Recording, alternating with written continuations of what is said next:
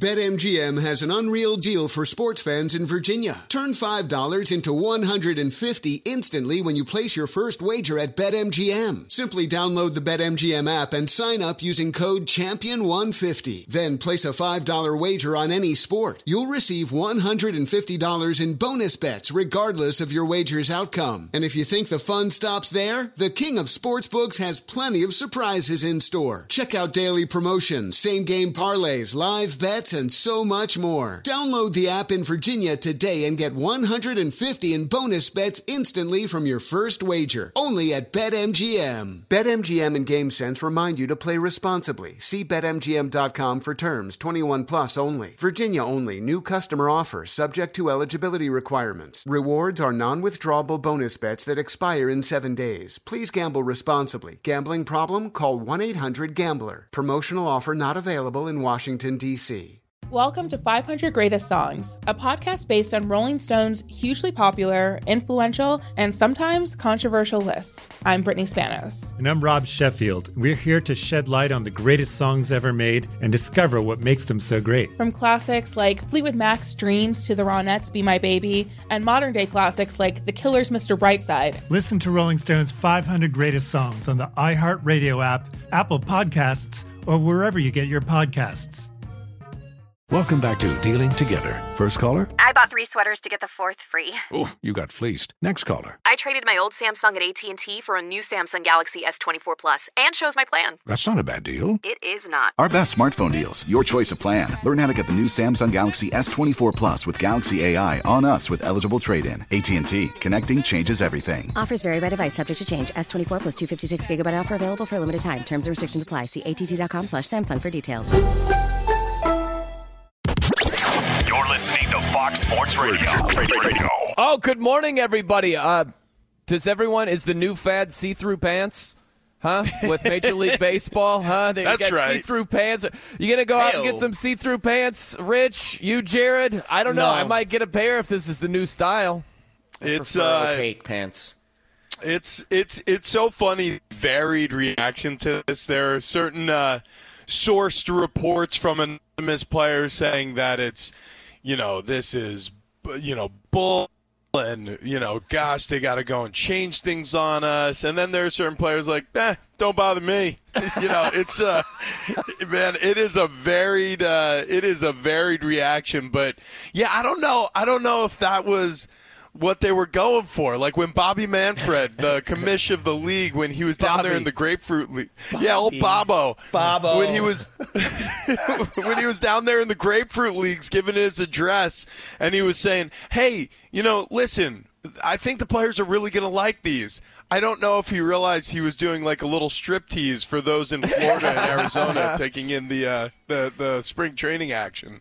I mean, guys, I, I think uh, the the porn star aesthetic is in, right? That's the uh, right. I heard, I heard, mob wife aesthetic is in for the ladies these days.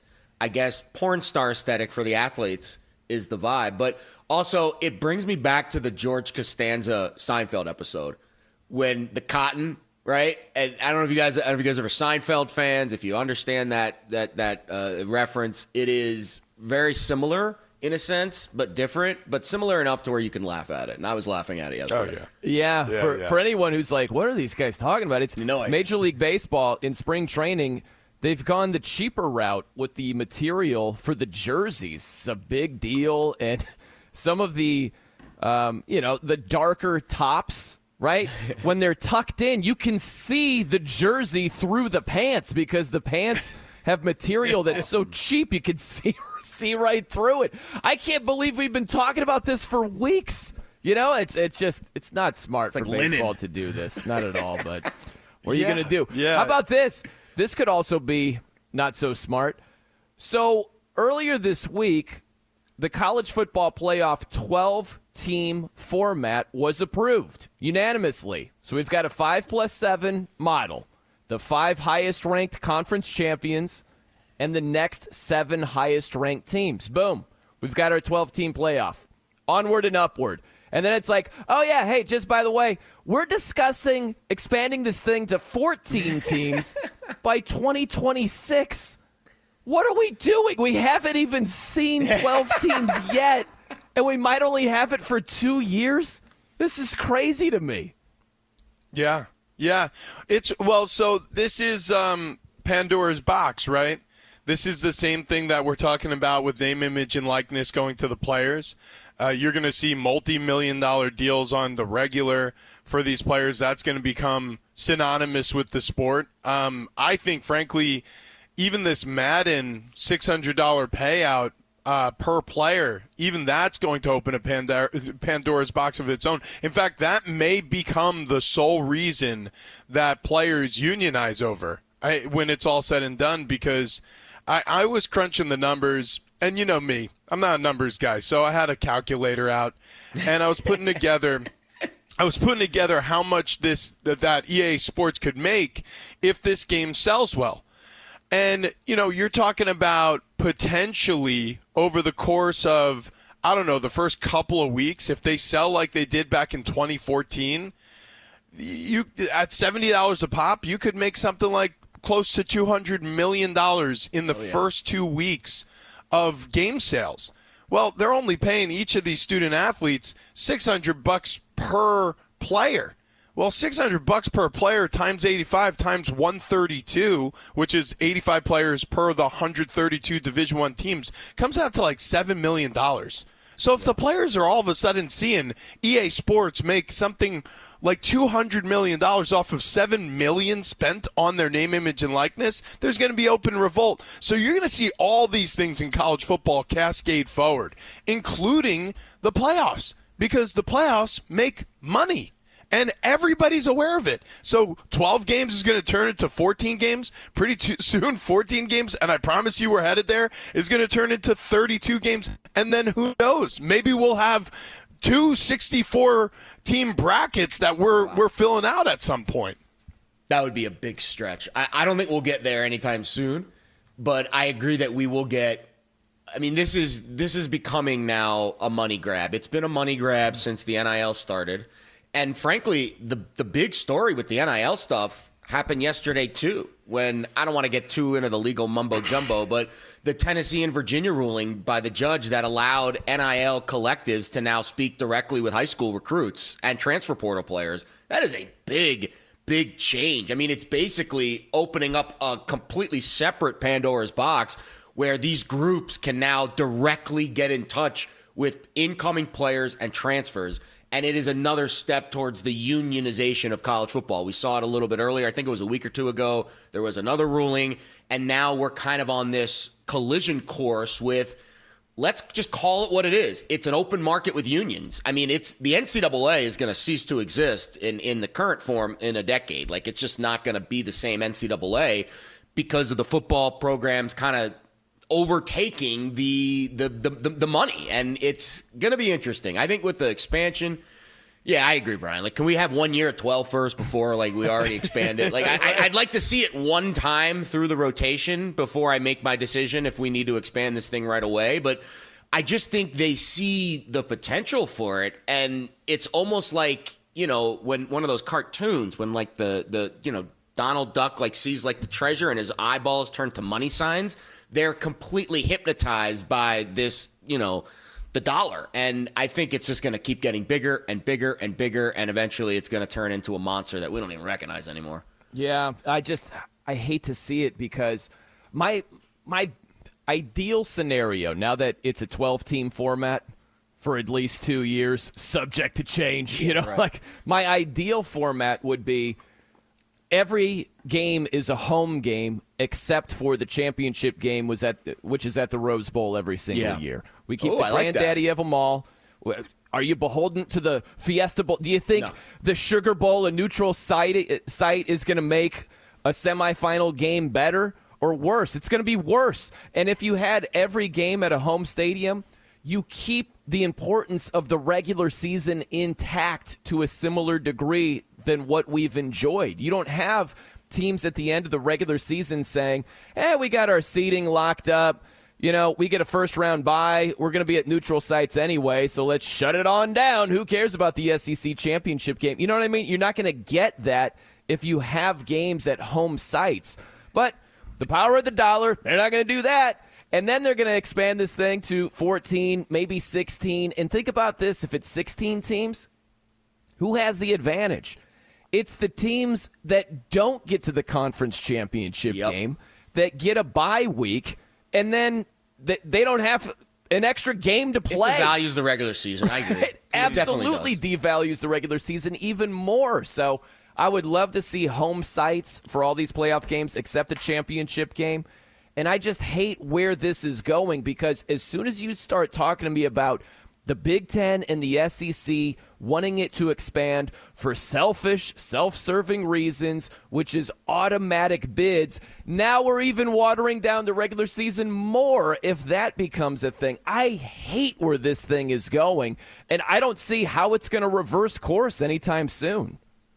Yeah, you're one hundred percent right. If you give, if you don't make it fair, open competition where every conference, or what's left of them when the things start shaking out more, every conference has equal share of participation, what you're going to have is an uneven representation of college football at, at the tippy top of the sport, because you'll have You'll have teams like, you know, I name them, like, you know, I, uh, the third best out of the S E C this year, or the third best out of the Big Ten, get unfair representation. Penn State. I mean, that's yeah. honestly, Penn State's the clear example of this, because they can't get over Michigan or Ohio State. It's like, there you go. Perfect. You know, uh, you you get unfair representation, uh, I guess, in in in the playoffs, and then and then all of a sudden, you know, some other teams who may be more deserving out of the group of five, potentially even like a a, a U C F from a couple of years ago, who, you know, had their claim yeah. of a national championship run, or a Cincinnati or what have you, um, get snuffed out, left out, because they're they're making too much room for the big conference power players because of the share of the money. That's where I think it gets really wonky. But if this is anything that resembles equitable, and you do have home site playoff games, and you do have a situation where it is a, it feels at least more like a meritocracy, like college basketball does, and you expand the playoffs even beyond fourteen. Now, I understand you're saying, and I agree with it, let's see what twelve looks like before we expand yeah. to fourteen. Yeah. Let's see what let's see what fourteen let's see if fourteen is even viable before we expand beyond that. But if you can set up a situation where you have enough teams where it makes sense to print out brackets in college football also, and now with pay, players being paid, and I promise you, they're going to be getting paid a lot more than they are right now in terms of oh, yeah. baseline pay entering college football over the next decade. So a lot of these conversations about, hey, we're abusing these student athletes, is going to go away because they're paid professionals. Uh, you're going to see more games played, you know, twelve regular season games plus a championship game, plus maybe it'll take four more games to get to uh, to to to hoist a national championship trophy. You know, okay, so say it is a fifteen-game season for the national champs. You think anybody's complaining, especially if they have some bonuses built into those playoff games, some incentive mm. bonuses? I, I, I really see this system potentially working, and then as a result of it, I, I see fans enjoying the postseason way more than they used to, but I think it's going to take a long time before we get to something that even feels right. I, I, I, I don't know why, but I have real reticence that just expansion is good. I, I think it has to be expanded the right way. Yeah, and I don't want to get boring about this, but it reminds me of the Bitcoin craze.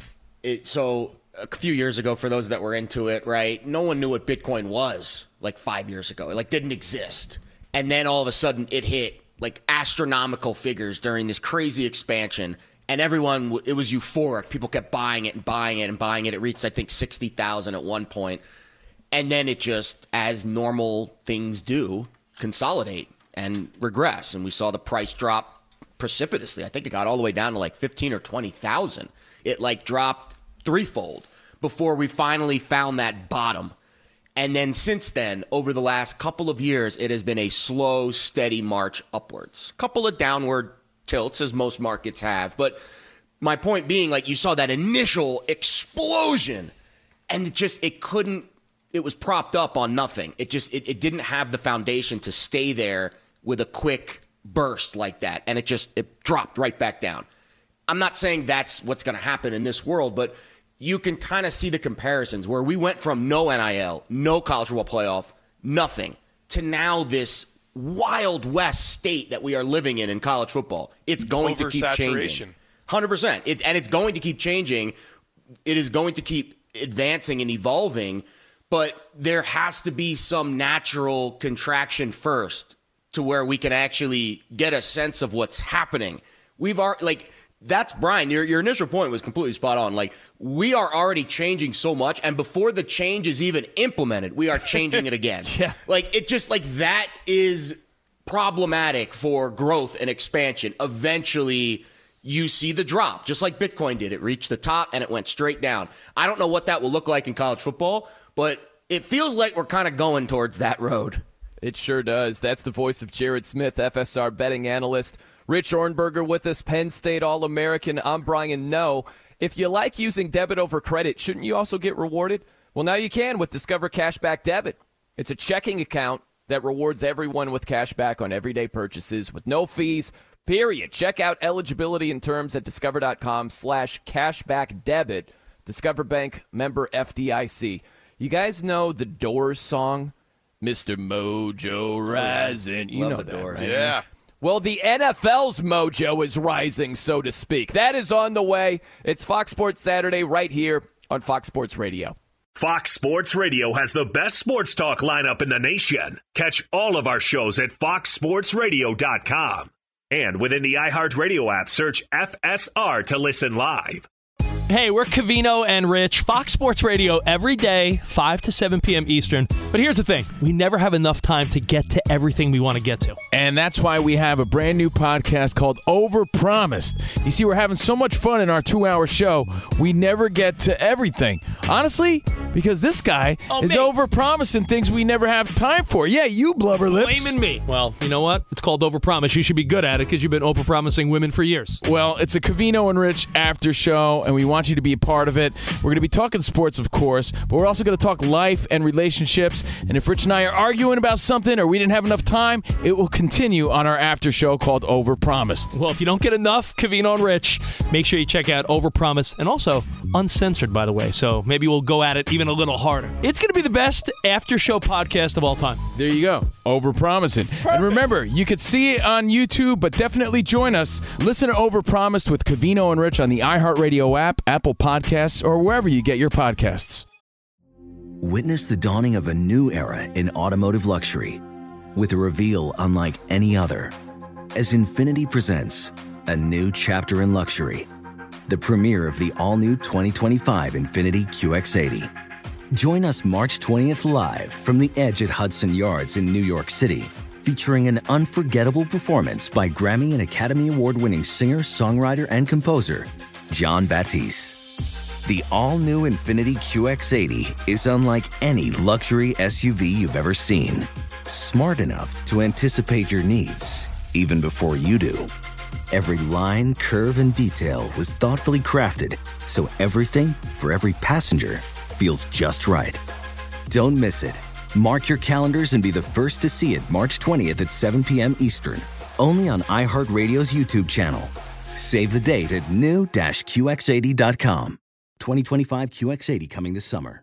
BetMGM has an unreal deal for sports fans in Virginia. Turn five dollars into one hundred fifty dollars instantly when you place your first wager at BetMGM. Simply download the BetMGM app and sign up using code champion one fifty. Then place a five dollar wager on any sport. You'll receive one hundred fifty dollars in bonus bets regardless of your wager's outcome. And if you think the fun stops there, the King of Sportsbooks has plenty of surprises in store. Check out daily promotions, same-game parlays, live bets, and so much more. Download the app in Virginia today and get one hundred fifty in bonus bets instantly from your first wager, only at BetMGM. BetMGM and GameSense remind you to play responsibly. See bet M G M dot com for terms. twenty-one plus only. Virginia only. New customer offer subject to eligibility requirements. Rewards are non-withdrawable bonus bets that expire in seven days. Please gamble responsibly. Gambling problem? Call one eight hundred gambler. Promotional offer not available in Washington, D C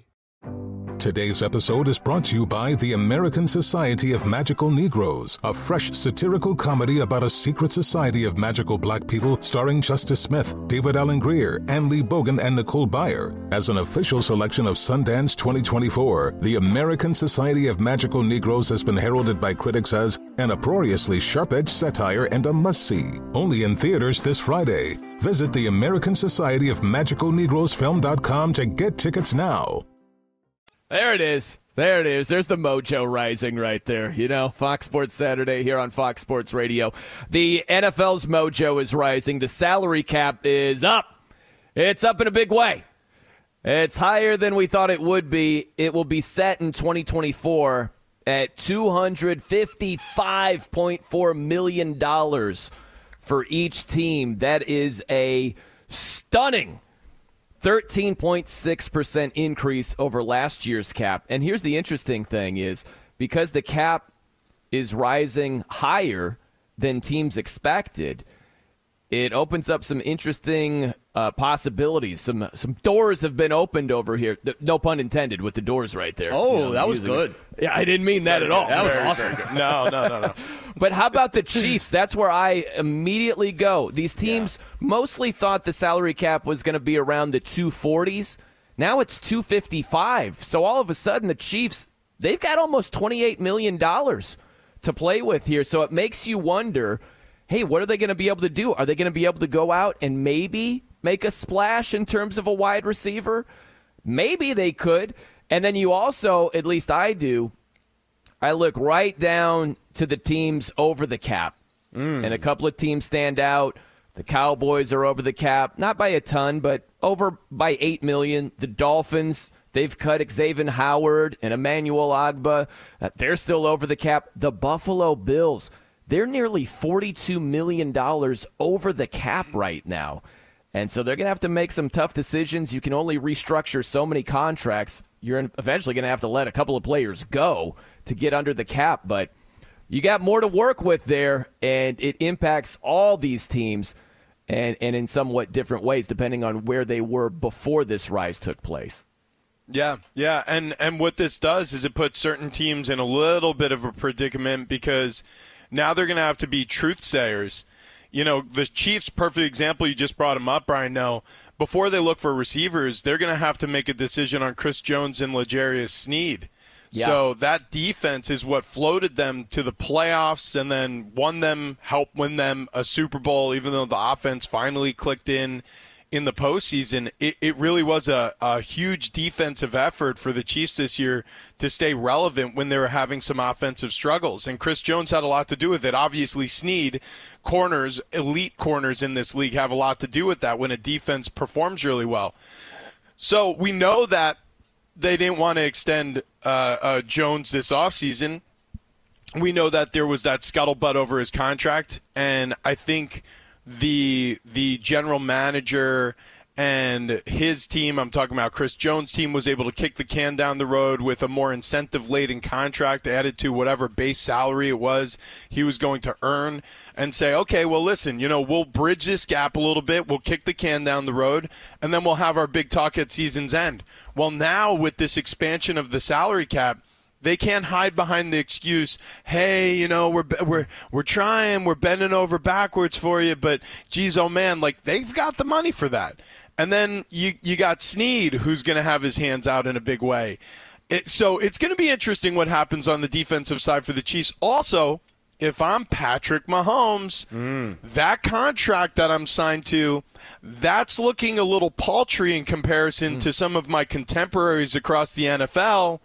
I might go knocking on the general manager's door and say, hey, it's time for a little bit of a boost. Remember, back-to-back Super Bowl champs, back-to-back Super Bowl M V Ps. So it's not always a great thing when the salary cap goes up because yeah. all of a sudden a lot of hungry, uh, hungry, hungry hippos come out and they want to gobble up all those little ping pong balls in the middle of the bo- uh, board. You know what? It's kind of fun. It's like on the surface, it looks like this is a really good thing for the players. I think it is, right? Anytime there's more money to go around, but it kind of, it, I, I was reading a story earlier this week on, um, I forget which site, it might've been Yahoo or The Athletic. And it was kind of comparing it to imagine you're in credit card debt. And a lot of these teams are in credit card debt, right? They're over the cap. And all of a sudden, your limit gets increased. Is that a good thing or a bad thing? Well, it's a good thing on the surface because, oh, I get to spend more money and I don't have to pay it off because I'm under my limit. But you're still in debt and you're still in a bad situation financially. You're just given a little bit of an extra leash. Some teams will use that extra leash and spend more money on players. Some teams might use that extra leash and give it, you know, give themselves a chance to reset their already bad situation.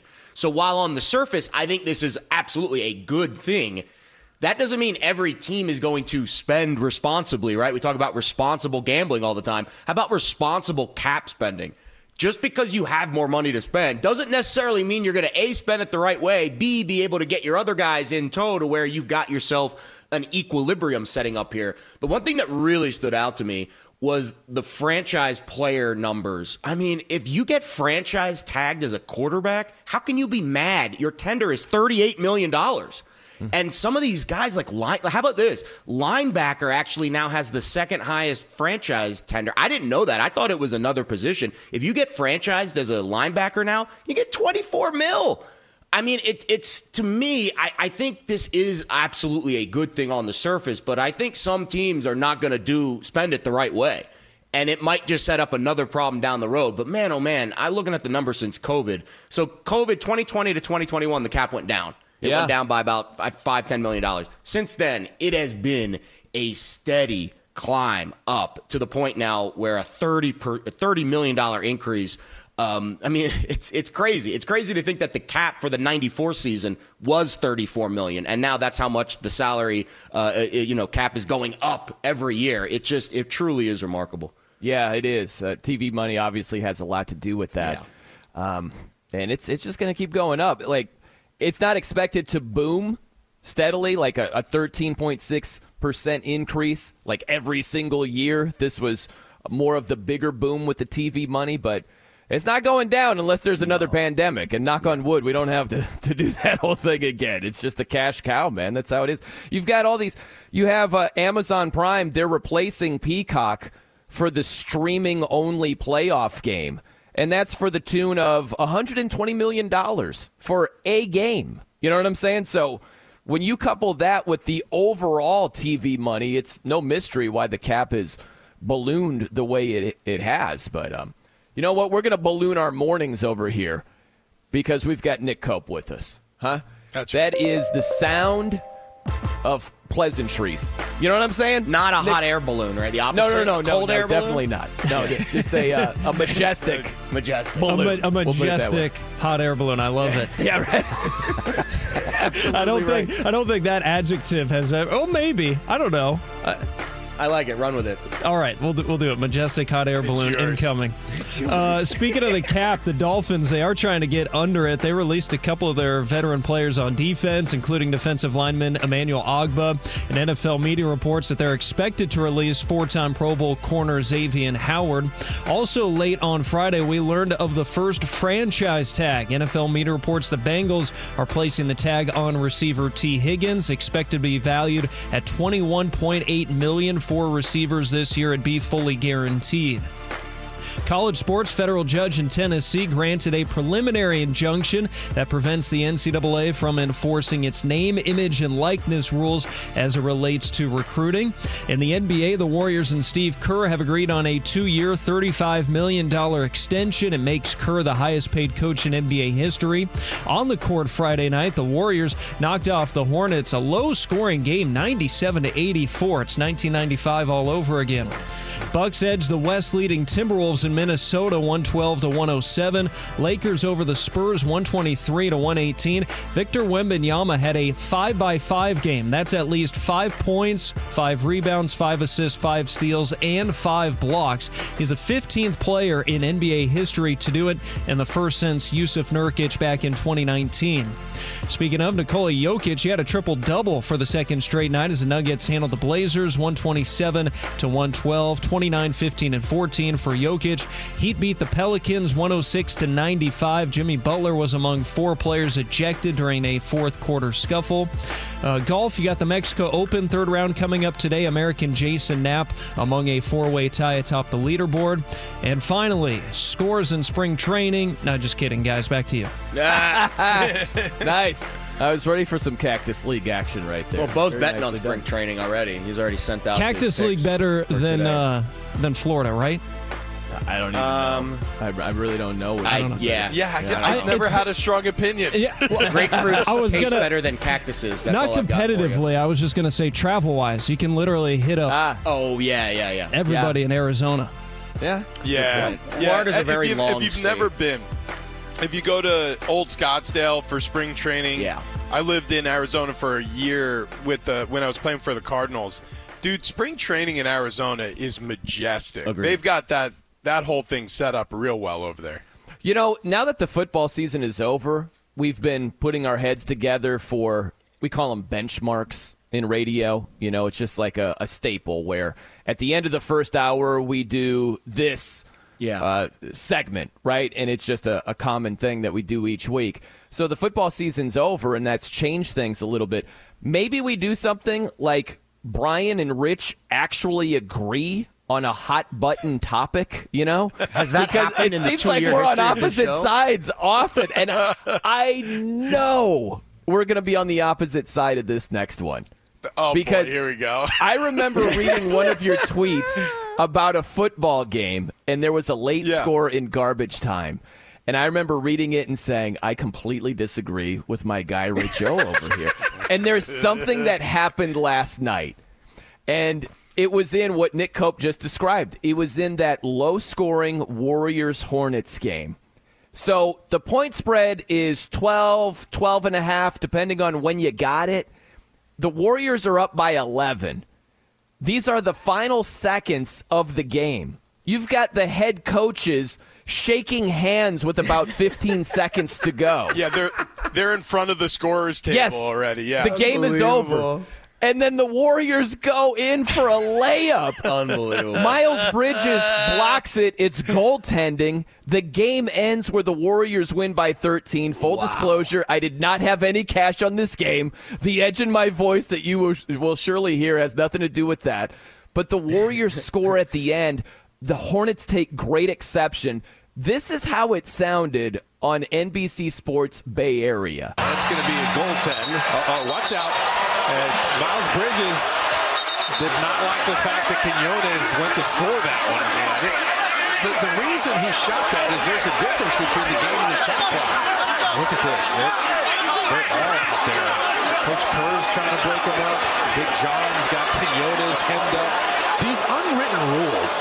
If you don't like someone scoring, just keep them from scoring. I, you're going to get mad that they didn't want to take a turnover and they took a shot? Like, why is everybody so sensitive about these types of issues? I mean, normally, again, if there's no shot clock, you never shoot. Why take it personal? Like, he's not trying to show you up. He's just wanting to score. Who cares? And Miles Bridges gets mad. And he's like, he pushes him. Like, how could you do that? Why would you try to score? Come on, man. Like, well, the unwritten rule is that if you have the lead and the game is over, you never add to the advantage gratuitously. Yeah, forget these unwritten rules. Okay, I totally disagree with Kalena Azubuike, who I love, does an awesome job for N B C Sports Bay Area. There, no one's playing defense. The Warriors don't even look like they're going to score, and you're going to rub my nose in it? Really? That's what's happening? That it was very similar with the Saints and the Falcons at the end of the regular season. That's when former Falcons head coach Arthur Smith was saying, that's B S to Dennis Allen. The game is over. Yeah. The, the Saints are in victory formation. And then they run the ball in for a touchdown, and we're like, whoa, what is going on? As they're blowing out the Falcons. I just look at this, I get it, where there is a school of thought of, hey, if you don't like them scoring on you, just stop them. But if the game is decided, the final seconds are ticking down, you're basically in victory formation. And what, we're going to run like the Fumble-Rooski? No, no, it is on. Are you kidding me? I hate what the Warriors did last night. I hate what the Saints did in Week eighteen. I I I couldn't agree less, and, and the and the and the only I like reason how you spun that because, positively. I like how you spun that. You yeah. said agree less instead of disagree more. I like that. Yeah, I I I have I so I I struggle with this because of competitive uh, forces at play inside of my brain. Like when when I'm on the field, my favorite part of football, for example, you know, personally, and I know everybody has a different feeling about it, was it was it just felt like it was lawless. I know there are rules, and I know that you have officials with striped shirts and they have whistles and you can't do whatever you want, but I just love the feeling of not getting in trouble for things that I would have been arrested for outside of the playing field. Right, right, like, right. You like could a sucker punch. You could just be as yeah, like yeah, a sucker punch. You could be as mean and as nasty as you wanted. Like, I wasn't a nice guy on the football field to my opponents, to my teammates. I was great, but if you're wearing a different color uniform, you got it. And it was my favorite part about it for a very long time. And so I didn't care. Score as many points as you want on us or us against you, because guess what? We're not friends. You know, we're combatants. We're out here for a reason.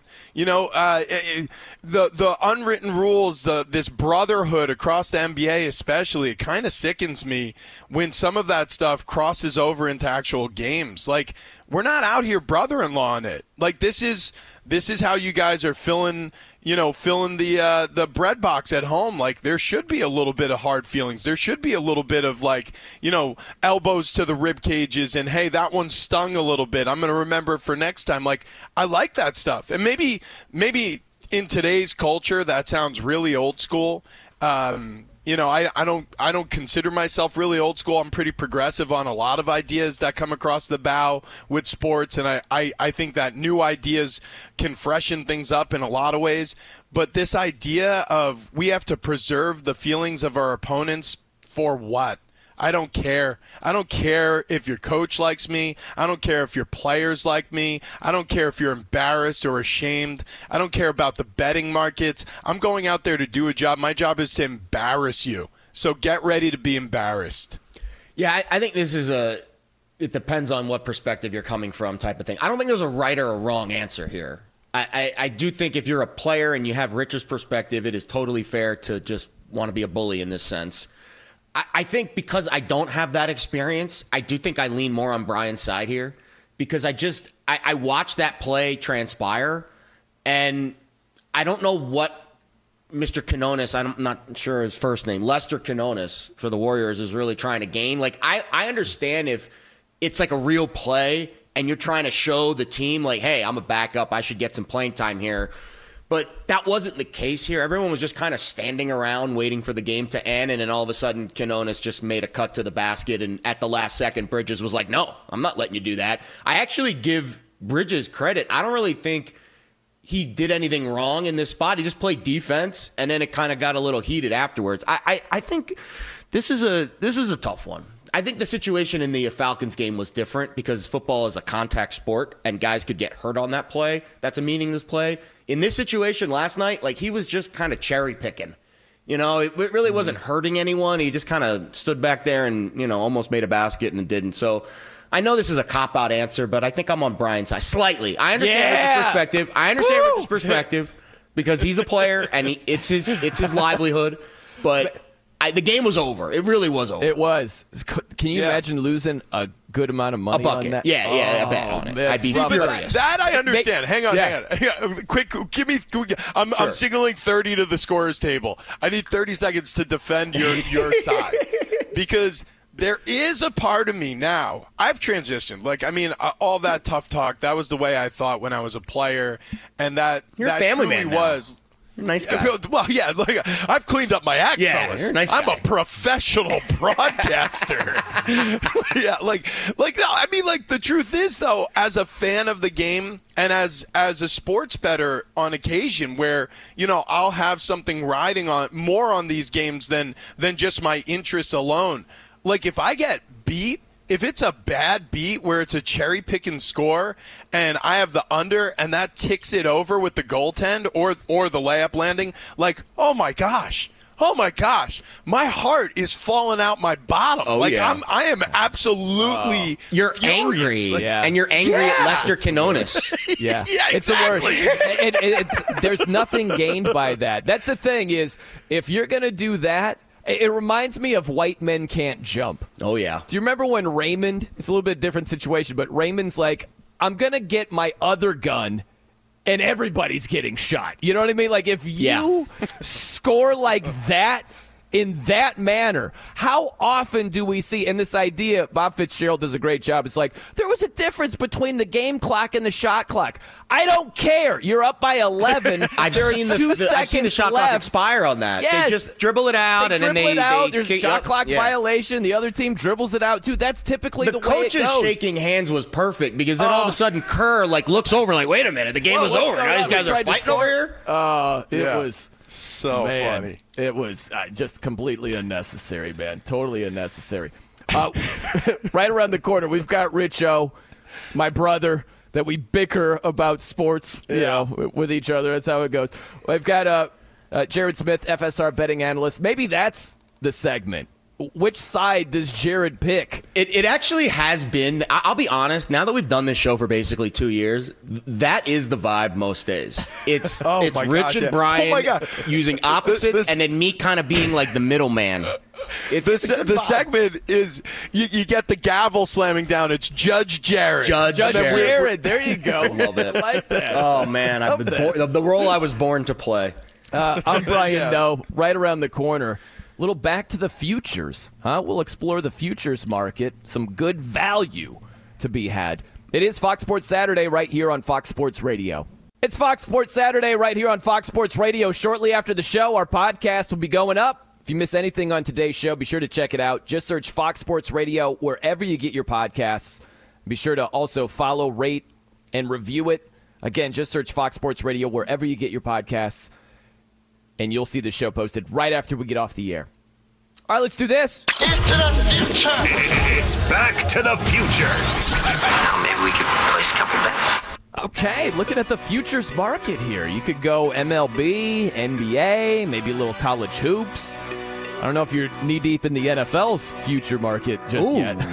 Not quite be. yet. Yeah, you could be. What are you thinking here, Jared? I do like where your head is at, though, with the N F L futures market, and I can, if I can predict into the future this summer, we will be doing many more Back to the Future segments that include the N F L, because I think the N F L futures market is awesome.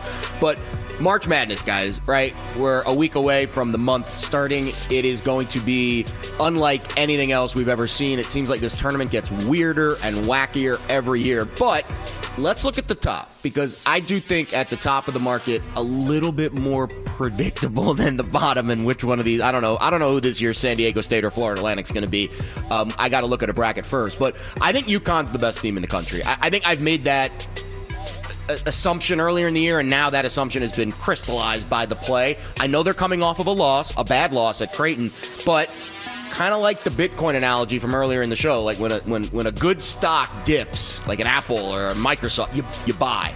And that's where I'm at with UConn right now. So they are still plus money to make the Final Four over at BetMGM, plus one ten. I saw some other prices available at some other shops, but obviously we give you the BetMGM prices here on the show.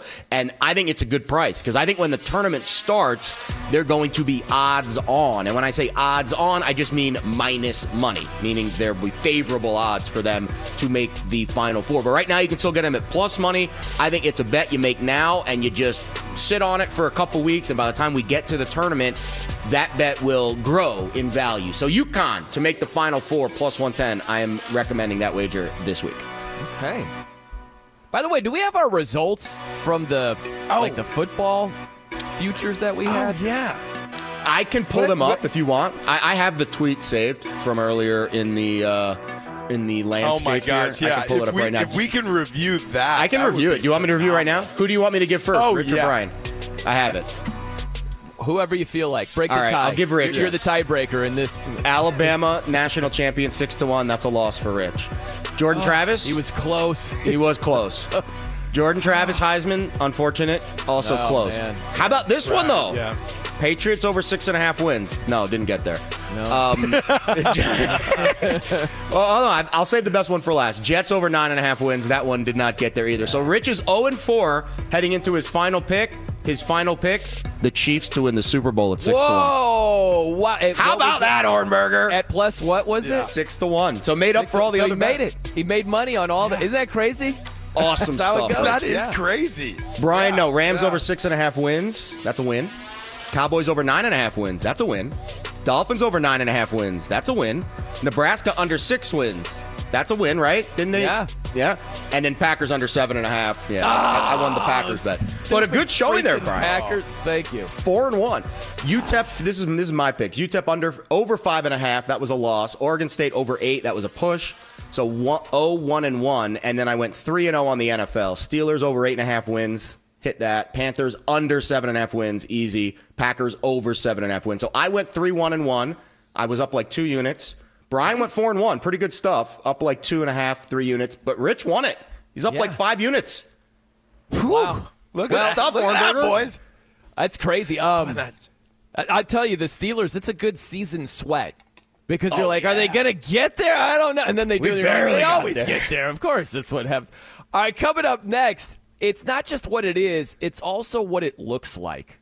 Ah, yes. Good morning, everybody. Hope your Saturday is off to a great start here. So. uh, just settle in because there's going to be a lot of Justin Fields news between now and as we approach the draft. The current Bears quarterback expected most likely to be traded as the Bears use the number one overall pick on a quarterback, probably Caleb Williams. But he made news this week because he unfollowed the Chicago Bears on Instagram. And he was on the um, – this was the Saint Brown – Brothers podcast. You know, you got Equanimeous Saint Brown, you've got Amon-Ra Saint Brown, wide receivers in the N F L. And they were asking Justin Fields, like, what's up with unfollowing the Bears? Here's how that exchange sounded. Why do people take social media so serious? Like, but like why, why you unfollowing the Bears? This and that. Like, I still mess with the Bears. This and that. I'm just trying to take a little break. I unfollow the Bears and the N F L, bro. I'm not just trying to have football on my timeline. Like, mm. I know y'all mess with a girl, E Q, especially you. Just because you don't follow the girl on I G don't mean you're not messing with them. I, I love the, uh, the example. Awesome. And putting E Q on blast right there. Um, but yeah. uh, this is how I think of it, guys. Um, I, I think that you learn lessons in your life as you get older. And I used to think exactly like Justin Fields at, at that age. I used to think, hey, if you have the wrong idea, that's on you. That's not on me. And as I matured, I started thinking more like a grown-up and understood, oh, I have a lot to do with responsibility. How you think. Yes. I, so it's important to be aware of how things look, not just be aware of how things are. So Justin Fields, I take him at his word. He probably just doesn't want stuff in yeah. his timeline. He explained it. He's like, draft Caleb, trade Justin. I can see how he would be done with that. But the way it looks to a lot of people without knowing that initially is, oh, you're sick of the Bears. You want to be traded. That's how it looks. I'll put it this way. If I go into a job interview wearing flip-flops, the interviewer might say, oh, this guy doesn't take anything seriously. This guy's lazy. That might not be the truth at all. But that's what someone might gather. And I have a lot to do with that. So Justin Fields, he's just like, hey, man, I don't understand why everybody's taking – it's just being unaware. That's how it's going to go because it's gone that way so many times when players want to be traded, they want to be paid, they play this game. And so we thought it was another installment of that. And you've got to be aware of how it might look even though you don't intend it to be like that. Context is everything. I, I really think that it's important. Like, for example – the fact that he said this on the Saint Brown Brothers podcast as opposed to him saying it at a podium, you know, kind of deadpan with a very straight face instead of smiling and laughing with people who he's really close with, especially since he's talking to one of his teammates, you know, it, it would come off very differently if, you know, a media type like a reporter in a in a very sterile, uh, you know, environment while he's standing at a podium somewhere in the distance, said, hey, you know, why did you unfollow the Bears? And he gave that answer, but he didn't give it lighthearted and laughing. If he said, you know what, I just wanted to cleanse my timeline of football. We're into the offseason now, and I, I didn't want to see a lot of that stuff about where I'm going to land or draft Caleb. I think a lot of people would have would have taken that and been like, oh, well, that's not believable at all. You know, that there's no way. Like, you know, I, I really do think context is everything here because, you know, I mean, I, okay, think about it in your own life. Like if if you uh, legitimately, if if you don't answer your phone um, and your boys are trying to call you because they're having an awesome night out and you were supposed to meet up and you fell asleep, you know, you turn on Netflix for a second and you just, before you knew it, it was three o'clock in the morning and you missed the whole night. Well, you, you you you talk to them the next day. You go, oh, my gosh, I fell asleep. Sorry, missed it. Well, if that's your boys, like, all right, th- maybe they believe you. If that's your girl, maybe mm. she doesn't. You know what I mean? Yeah. Well, where were you? Well, I was sleeping. Oh, yeah, what were you watching? I don't know. I turned on Stranger Things. Stranger Things? That's been over for, like, years now. Like, you know, it's like – it's like, okay, so, you know, it's it's all about context here. I think it's possible that he's telling the truth, that he truly just wanted to burn sage and cleanse his timeline. But I also think that Justin Fields is a pretty smart guy. I also think that he he probably knows – that this is going to ruffle some feathers and it's going to get people talking a little bit at the same time. In fact, I'd imagine when his agent saw that, that he had, you know, probably found out the same way everybody else did, when he saw the article that was written about this, hey, you know, yeah. Justin Fields and follow the Bears, I'm sure his agent called him and said, hey, listen, if anybody asks you, you just say that you're you're taking a break from football on, on the timeline, okay? That's that's the that's the, the way we're going to spin this, okay? Do you got that, Justin? Because whether it's true or not, you, you can't have it look like you're petty or emotional or unstable yeah. at all. And yeah. that's that's the truth in this situation. Have you guys ever unfollowed a colleague or a, or a, a friend or a family member or a loved one on social media before? Have you guys ever done that? Uh, You're like, I'm, sure I'm done have. with this. Uh, I need a break. I'm unfollowed. Not a family member.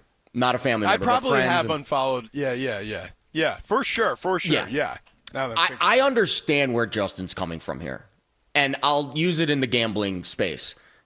I follow and interact with some of the smartest, sharpest minds that do this every day. During football season, I mute, like, if not all of them, half of them.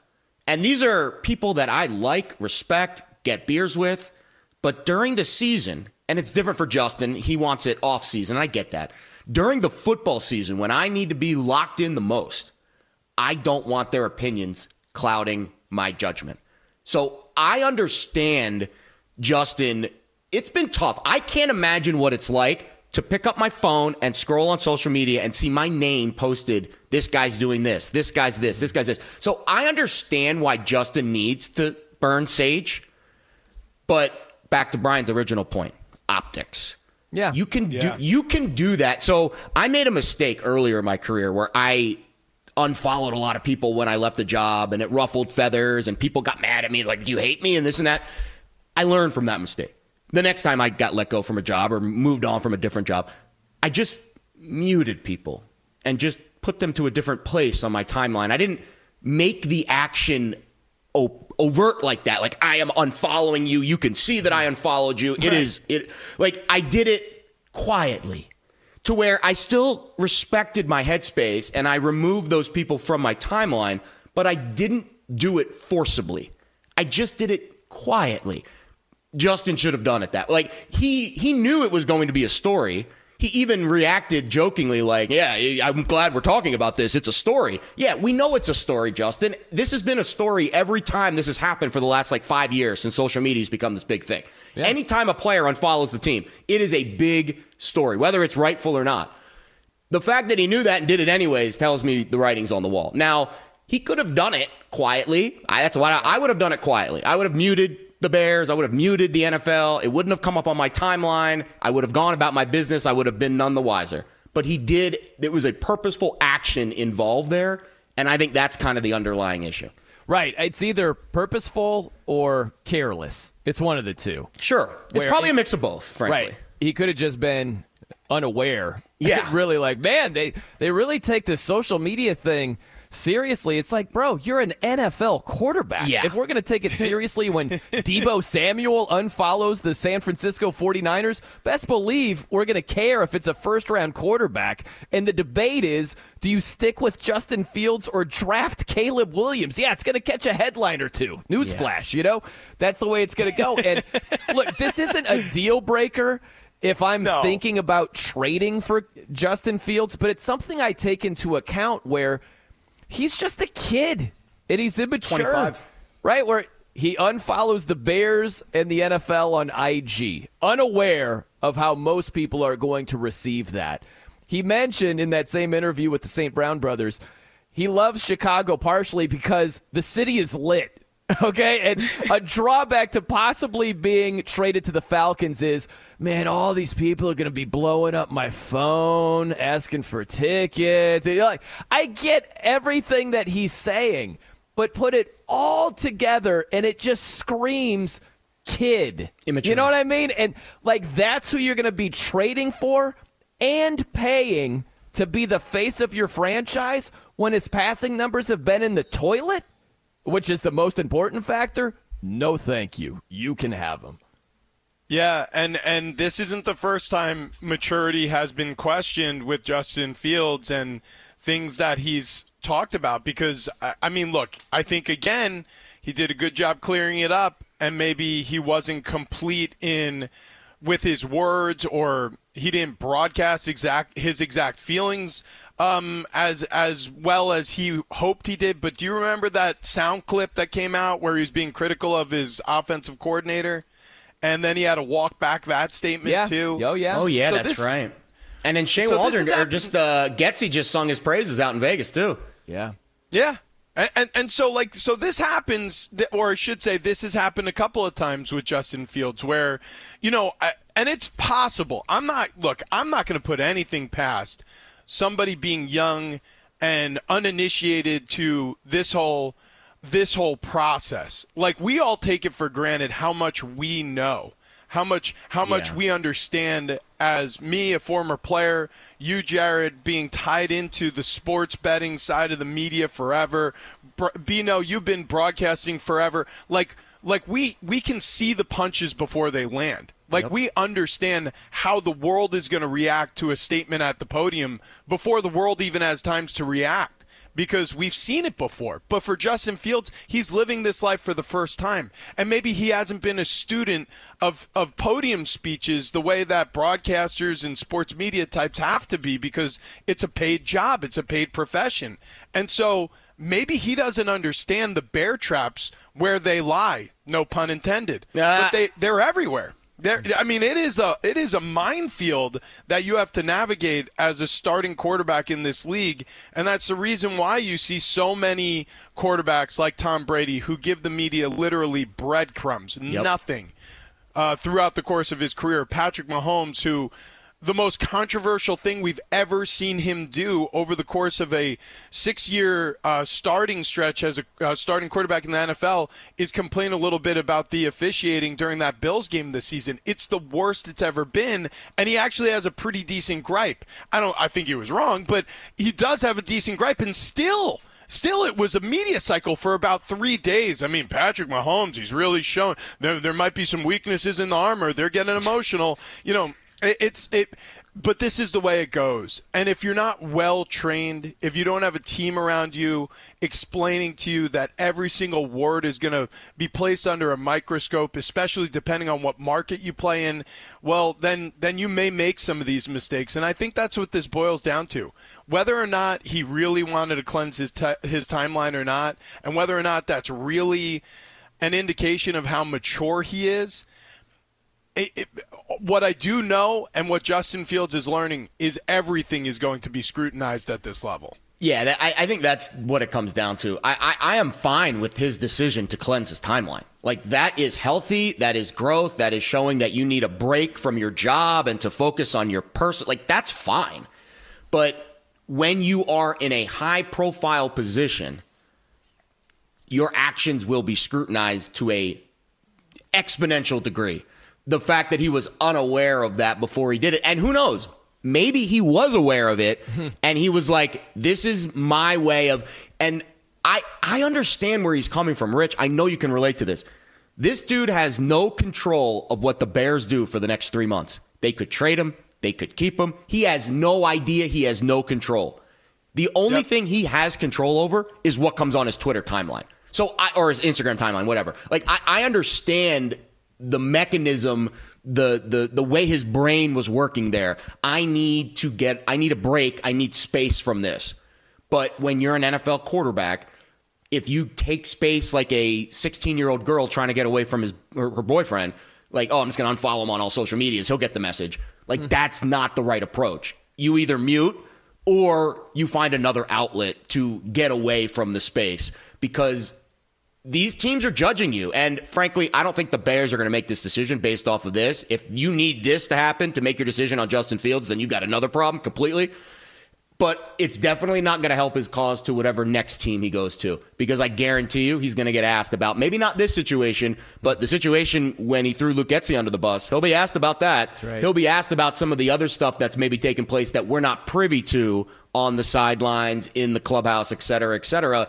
This is just kind of the surface level of a little bit of that growth. And he's going to he's gonna learn from this. I'm sure he's going to mature. Oh, yeah. All of the mistakes I've made in my life, whether it be unfollowing people on social media or stupid things I've done in my life, I've learned from it. I got a speeding ticket when I was sixteen. I lost my license for three months. I haven't got a speeding ticket since. You learn from your mistakes when you're growing up. And I think Justin Fields is in that process right now. And I think, just to be fair, last thing I'll say about it is, when we learn mistakes, J- Jared, you and I especially, like Rich, you, you're more on a, a public stage as an athlete growing up to the degree that you were, yeah. you know. Uh, but when we're learning things, there weren't millions and millions of people we along the way saying, this guy just doesn't get it. You know what I mean? Like, it, it just makes yeah. it a lot harder yes. to learn those lessons along the way as you're maturing. That's just... Welcome to life as a professional athlete that a lot Welcome of us life, who never played on Making that mistakes, level. learning yeah. from them, growing. Like, that's just sure. life. Makes it a lot more difficult. Yeah. Uh, we've got Jared Smith, F S R betting analyst, Rich Orenberger, Penn State All-American. I'm Brian Noe. Did you know Discover wants everyone to feel special? That's why, with your Discover card, you have access to twenty-four seven customer service as well as zero dollars fraud liability, which means you're never held responsible for unauthorized purchases. Learn more at discover.com slash credit card. Limitations apply. All right, coming up, if an athlete is going to go down this road, this example is the gold standard. Details on the way. It's Fox Sports Saturday right here on Fox Sports Radio. Witness the dawning of a new era in automotive luxury with a reveal unlike any other, as Infiniti presents a new chapter in luxury, the premiere of the all-new twenty twenty-five Infiniti Q X eighty. Join us March twentieth live from the Edge at Hudson Yards in New York City, featuring an unforgettable performance by Grammy and Academy Award-winning singer, songwriter, and composer, Jon Batiste. The all-new Infiniti Q X eighty is unlike any luxury S U V you've ever seen. Smart enough to anticipate your needs, even before you do. Every line, curve, and detail was thoughtfully crafted so everything for every passenger feels just right. Don't miss it. Mark your calendars and be the first to see it March twentieth at seven p.m. Eastern, only on iHeartRadio's YouTube channel. Save the date at new dash Q X eighty dot com. twenty twenty-five Q X eighty coming this summer. BetMGM has an unreal deal for sports fans in Virginia. Turn five dollars into one hundred fifty dollars instantly when you place your first wager at BetMGM. Simply download the BetMGM app and sign up using code champion one fifty. Then place a five dollar wager on any sport. You'll receive one hundred fifty dollars in bonus bets regardless of your wager's outcome. And if you think the fun stops there, the King of Sportsbooks has plenty of surprises in store. Check out daily promotions, same-game parlays, live bets, bets, and so much more. Download the app in Virginia today and get one hundred fifty in bonus bets instantly from your first wager, only at BetMGM. BetMGM and GameSense remind you to play responsibly. See Bet M G M dot com for terms. twenty-one plus only. Virginia only. New customer offer subject to eligibility requirements. Rewards are non-withdrawable bonus bets that expire in seven days. Please gamble responsibly. Gambling problem? Call one eight hundred gambler. Promotional offer not available in Washington, D C Today's episode is brought to you by the American Society of Magical Negroes, a fresh satirical comedy about a secret society of magical black people starring Justice Smith, David Alan Grier, Anne Lee Bogan, and Nicole Byer. As an official selection of Sundance twenty twenty-four, the American Society of Magical Negroes has been heralded by critics as an uproariously sharp-edged satire and a must-see. Only in theaters this Friday. Visit the American Society of Magical Negroes Film dot com to get tickets now. It is Fox Sports Saturday here on Fox Sports Radio. Look at Chris Perfett, technical producer in his bag right here. Very nice. It's on fire today. Rejoin, rejoin music. Um, how about this? So Kevin Durant, he was confronted by a heckling Mavericks fan a couple of nights ago. This is before the game. Suns were just running out for a shoot-around. And then this lady just yells the B word. In Kevin Durant's uh, Kevin Durant's direction, he walks over and he's like, uh, "Excuse me," you know, like, "What's going on?" And she completely changes her tune. She's like, "No, no, like, give me some dap, K D." And he's like, "I'm not shaking hands with you or giving you five or anything like that." And listen, the the lady and her guy uh, might have been a couple. They tried to say, "Oh no, no, no, nothing wrong here," and and K D just walked away and basically said, "You're a grown up. This is unacceptable." K D didn't ask security to eject the fans. He just addressed it, went over, was like, "That's not right. You you can't do that." And I thought he handled that very well. There, there's a school of thought of, hey, you're an athlete. You shouldn't be so sensitive. There's been far worse said. And I hear all those arguments, but unless you're in that situation and in those shoes, and you hear a fan be disrespectful again, he's basically saying, why should I accept you being unacceptable? And if you're going to handle it that way, I have zero problem with that whatsoever. I thought he did a great job handling that situation. I agree completely. I think that, look, he had time. He was, look, it's difficult for certain players not to be offended by hecklers. I mean, or any performers. There's comedians who will throw hecklers out of a theater or a club. You know, there's uh, there's there's athletes consistently that you'll see turn around and stare down a fan in the stands who cross some line that they've created in their mind. You know, it, it happens all the time. I mean, shoot, Russell Westbrook, how many fans has he asked to have escorted yeah. out of an arena for things that LeBron they've said? Too, right? I mean, Luka, LeBron, Luka LeBron. did it earlier this yeah. season, yeah. It it happens consistently with all these guys. I mean, not all of them, but but uh, some of them. And, and I think it probably happens more than we think or more than we know. These are just the ones that are reported and spoken about. But but look, fan, fan behavior has degraded.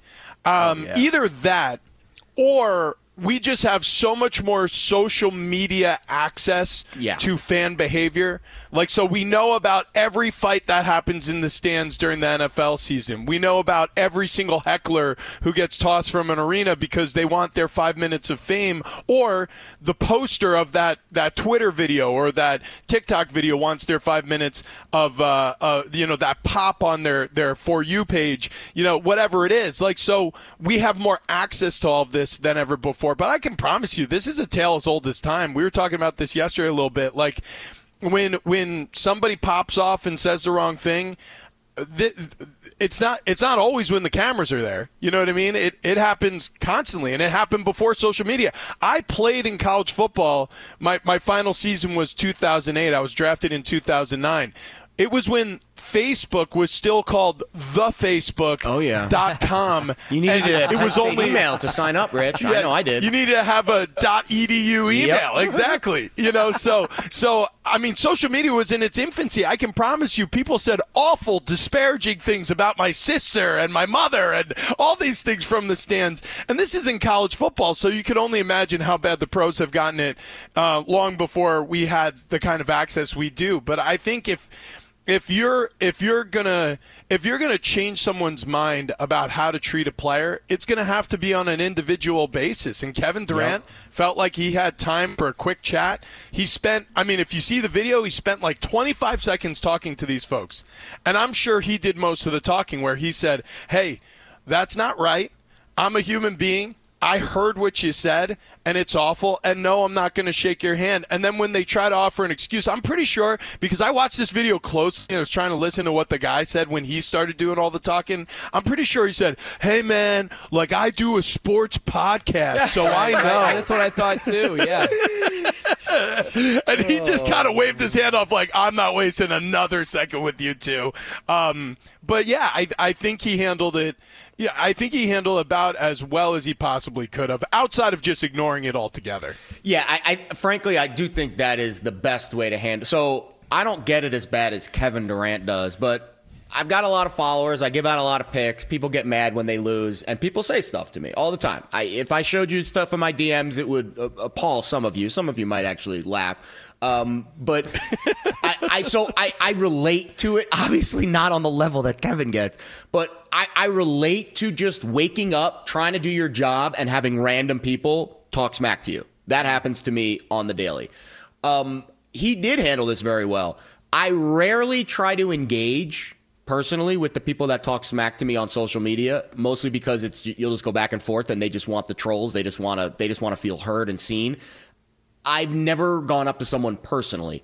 And my theory is these people, I call them keyboard warriors, when you actually approach them, they're like the, the opposite. They love you and they just want to talk to you. But we live in a society now where social media is a mask. You put things on, you can be anonymous. In a crowd of thirty thousand people, however many, I know it was pregame, so it wasn't, but in the general sense of heckling at stadiums, it's hard for the player to actually pick out the person who did it. There's a million people sitting in the stands, right? In this situation, it was so personal that it was a little different than a lot of the situations that we're used to seeing. You know, it's not Malice in the Palace where Ron Artest running into the stands trying to fight someone. It was very quiet and engaging, and it, I think it kind of fits Kevin's personality. Based on what I've seen from all of his interviews and all of his stuff, like, he's very aware of what people say about him. Very aware, almost too much.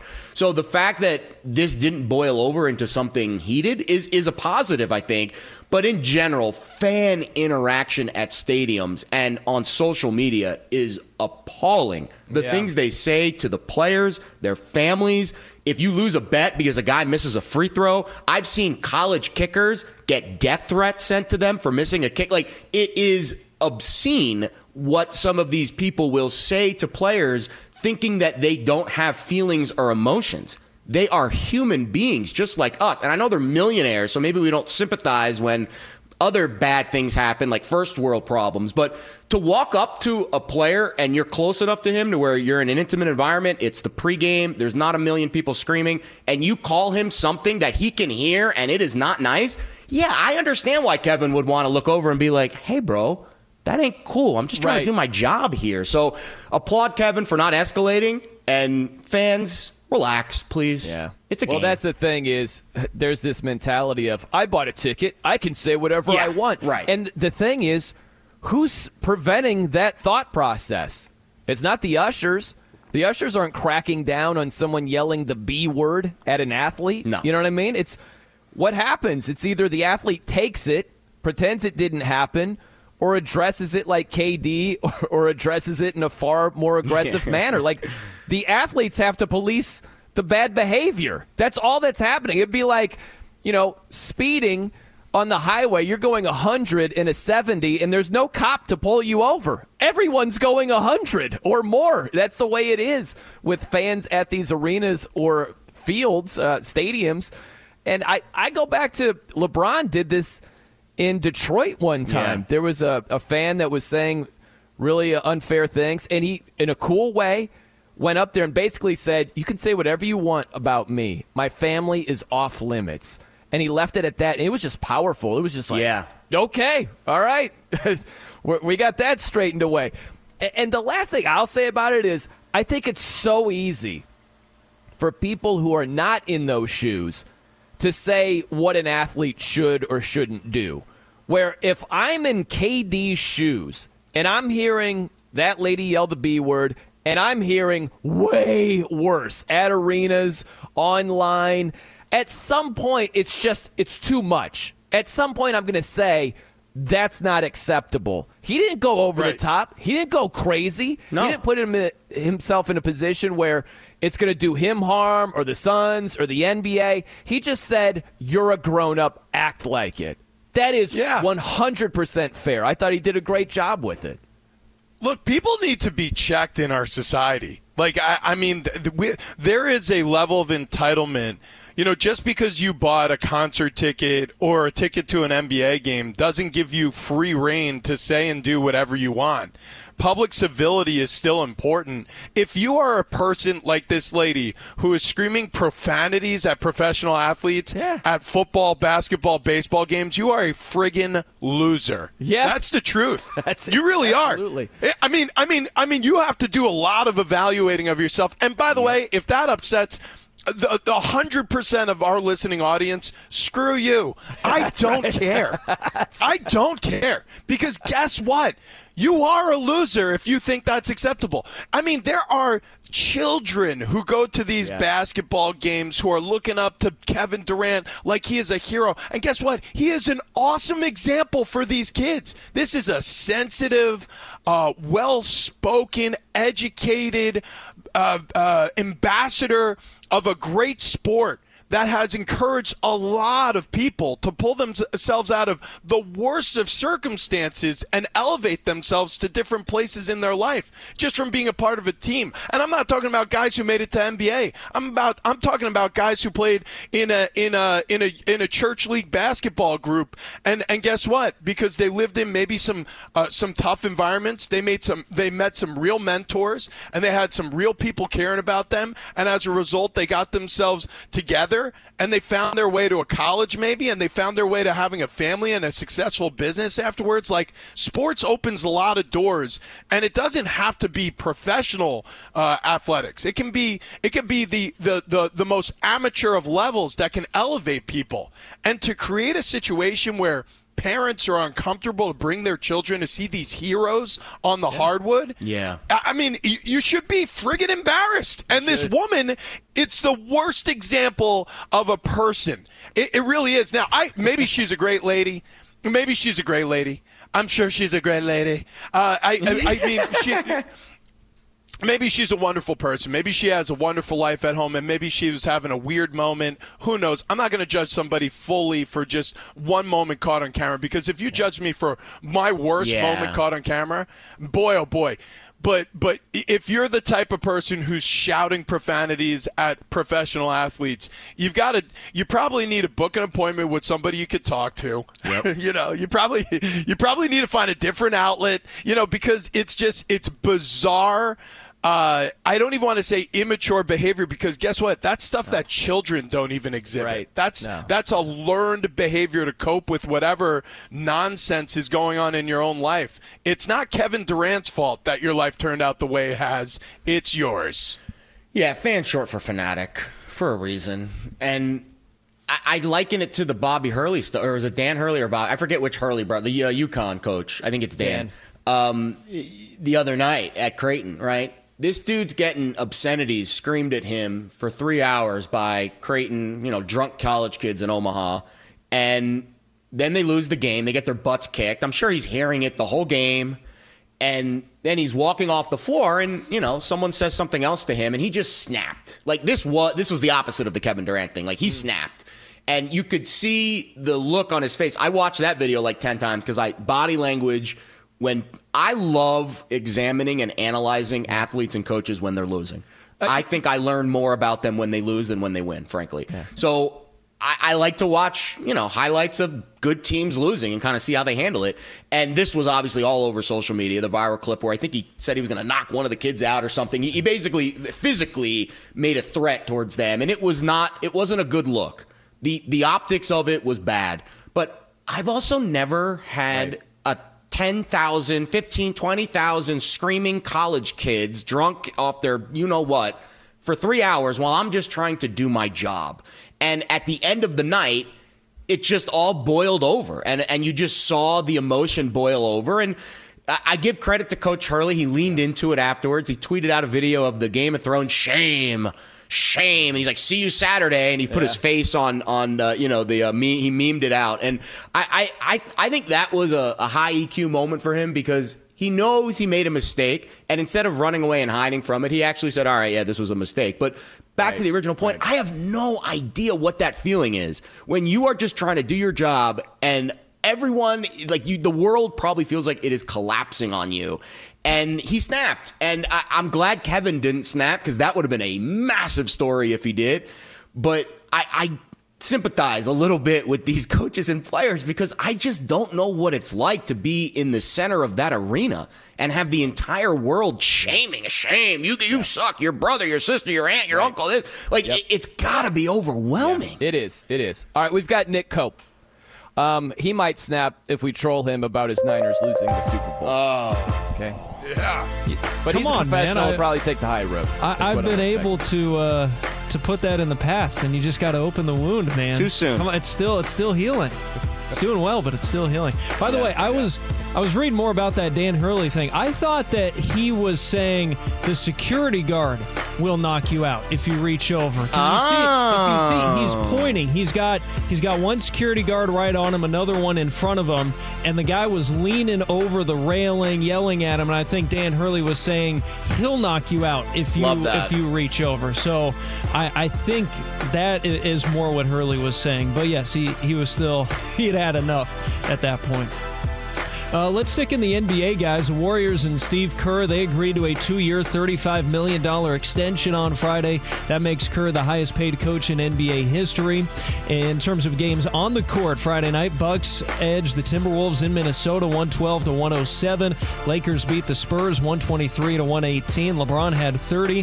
Victor Wembanyama, he had a five by five, at least five points, rebounds, assists, and steals. fifteenth player in N B A history to do so. First since Yusuf Nurkic in twenty nineteen. Nikola Jokic had a triple-double for the second straight night as the Nuggets handled the Blazers one twenty-seven to one twelve, twenty-nine, fifteen, and fourteen for Jokic.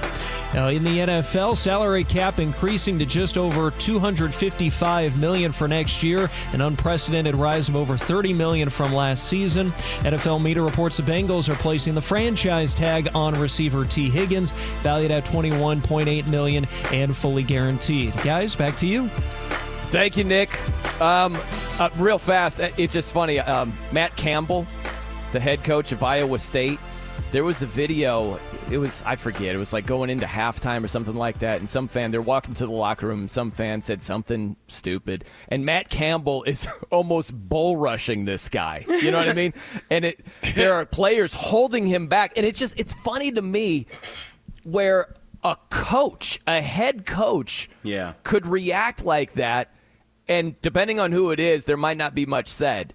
But the audacity of Kevin Durant. Some people be like, he's just so sensitive. He didn't bull rush anyone. He didn't need to be held back. It's just funny how we could expect more from the athlete and not as much from a head coach who's supposed to be setting the tone and the the mature one. It's just funny how that works out.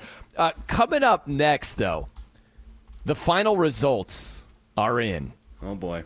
We had our rapid-fire football picks throughout the entire season.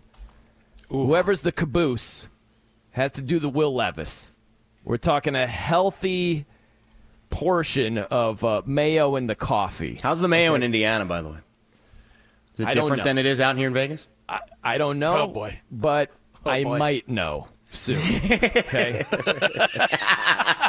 we, we, we have details there. I'm telling you, this is an epic story. It is on the way. We've got it. Rich Ornberger, Penn State All-American, Jared Smith, F S R betting analyst. I'm Brian Noe. The results are unveiled on the way. It's Fox Sports Saturday here on Fox Sports Radio. It is Fox Sports Saturday here on Fox Sports Radio. Man, the results are in, and it's an epic story here. So, again, on the line for whoever's in last place of our football season rapid-fire picks, have to drink coffee with a bunch of mayonnaise in it, a la Will Levis, okay? And so here's the scenario. Rich, Rich was a bolt of lightning down the stretch, okay? Wow. Leading up to the Super Bowl picks. I had over four weeks, I had a three and nine stretch, while Rich oh. went eight and four. Wow. So heading into our Super Bowl picks, and we made six of them, right? Because we did it over two yeah. weeks. I need two more wins than Rich. That's what I need. That's what I'm looking for. So both Rich and I had the Chiefs plus two and the under forty-seven and a half for the game. Great picks. We both hit on those. But for me, I didn't make up any ground. That just canceled each other out. So I've got, I need two more wins than Rich with four picks remaining. Okay? So I go two and two. I hit on Debo Samuel's under receiving yards and the largest lead of the game being under fourteen and a half. I Great missed pick. on Purdy's completions because of overtime he got oh. there. And then I missed oh, on, wow. Wow. yeah, Mahomes' longest completion. I took the under. He had a, a deep ball to Mecole Hardman That's earlier right. in the game. So I go two for two and two. So Rich just has to get one of his four picks right. So I'm looking at this, and he took Isaiah Pacheco over sixty-seven and a half. Good pick. Oof. Didn't get there. Nope. He took Mahomes under half, uh, like point five interceptions. It's like he yep. said, no interceptions. Do a pick. He had the one interception, right? So that's wrong. Rich had the Chiefs plus a half point in the first half. Oh, my goodness. They're trailing. So that's wrong. Whew. It's down to this. This is a final shot here, Rich. Debo Samuel over seven and a half rushing yards. Oh, my goodness. In the first half, okay? Now, I'm not even kidding. I look at the box score, and my heart sinks because I see Debo Samuel, three carries for seven yards. Longest rush is seven yards. And I'm like, oh, no. Was that the first half? Was it the second half? And then I look, and I'm like, oh, shoot. This is the box score from the N F C Championship. This is the Niners against the Lions. And I'm like, oh, no. Yeah. So I go to the Super Bowl box score. Debo Samuel, three carries for eight yards. Longest oh. rush is nine yards. And I'm like, oh, no. Is it the first half or the second half? It was the second oh. half. So Rich, Rich goes oh and four in those picks. And so the final standings, ties count, half a win, half a loss. Right? That's the way the N F L yeah, yeah, does yeah. it. So Rich has thirty-four wins and three ties. Oh, my God. So that's, you know, we added up half a loss, half a loss. That's one and a half wins, one and a half losses. So thirty-four plus one and a half, that's thirty-five and a half. I had thirty-six. Oh, my. It's half God. a win. I yeah. got him by the hook, basically. Wow. Oh. What yeah. did I, finish? I finished pretty solid, by the way. Yeah, you I did finished, well. You finished yeah. with basically forty wins. Nice. Because you had two ties. Yeah. So yeah, yeah, yeah. you were at forty. I was at thirty-six. Rich was at thirty-five and a half. All Rich, I have I'm to sorry, say man. is thank you. Uh, thank this you. is uh, this is this is one of those years where, I mean, look, we were down and out for a while. Team Ornberger, right? Man. We got back to the lab. Heck of a We comment. put a couple of things together. Yeah. Right? Uh, uh, I kind of felt like, honestly, I kind of felt like Mah- I Mahomes this thing. Like, was it a great regular season? No. no. But down the stretch, like, when it mattered, yeah, I, I pulled it all together. All I needed, though, was a little bit of magic in overtime, and, and things could really pan out for me. Man. I just, I couldn't finish. I couldn't Crazy. finish. Craziness. Mayo what a story, time. though. Uh, coming up next, a very tricky spot for the league. We'll explain that on the way. You know what's funny is um, we were recapping our rapid-fire picks for the season, I was so sure after Super Bowl Sunday, I didn't even, like, count everything up. I, yeah. I didn't do it until Wednesday. Neither and did I, I by the way. Out. I was yeah. – I thought you were in last place with a bullet. I was like, oh, oh I flew oh, through that one. Thing. I like, agree. I, I think that we didn't hear sure. from you. That means you lost. Yeah, I'm not even going to look. I checked and, and figured everything out on Rich's birthday. And I'm like, I can't. Day, I just, I can't. I can't tell him on his birthday the way it unfolded. That's awesome. Man. Weren't you like on vacation too? I saw some awesome pictures from the beach, I think.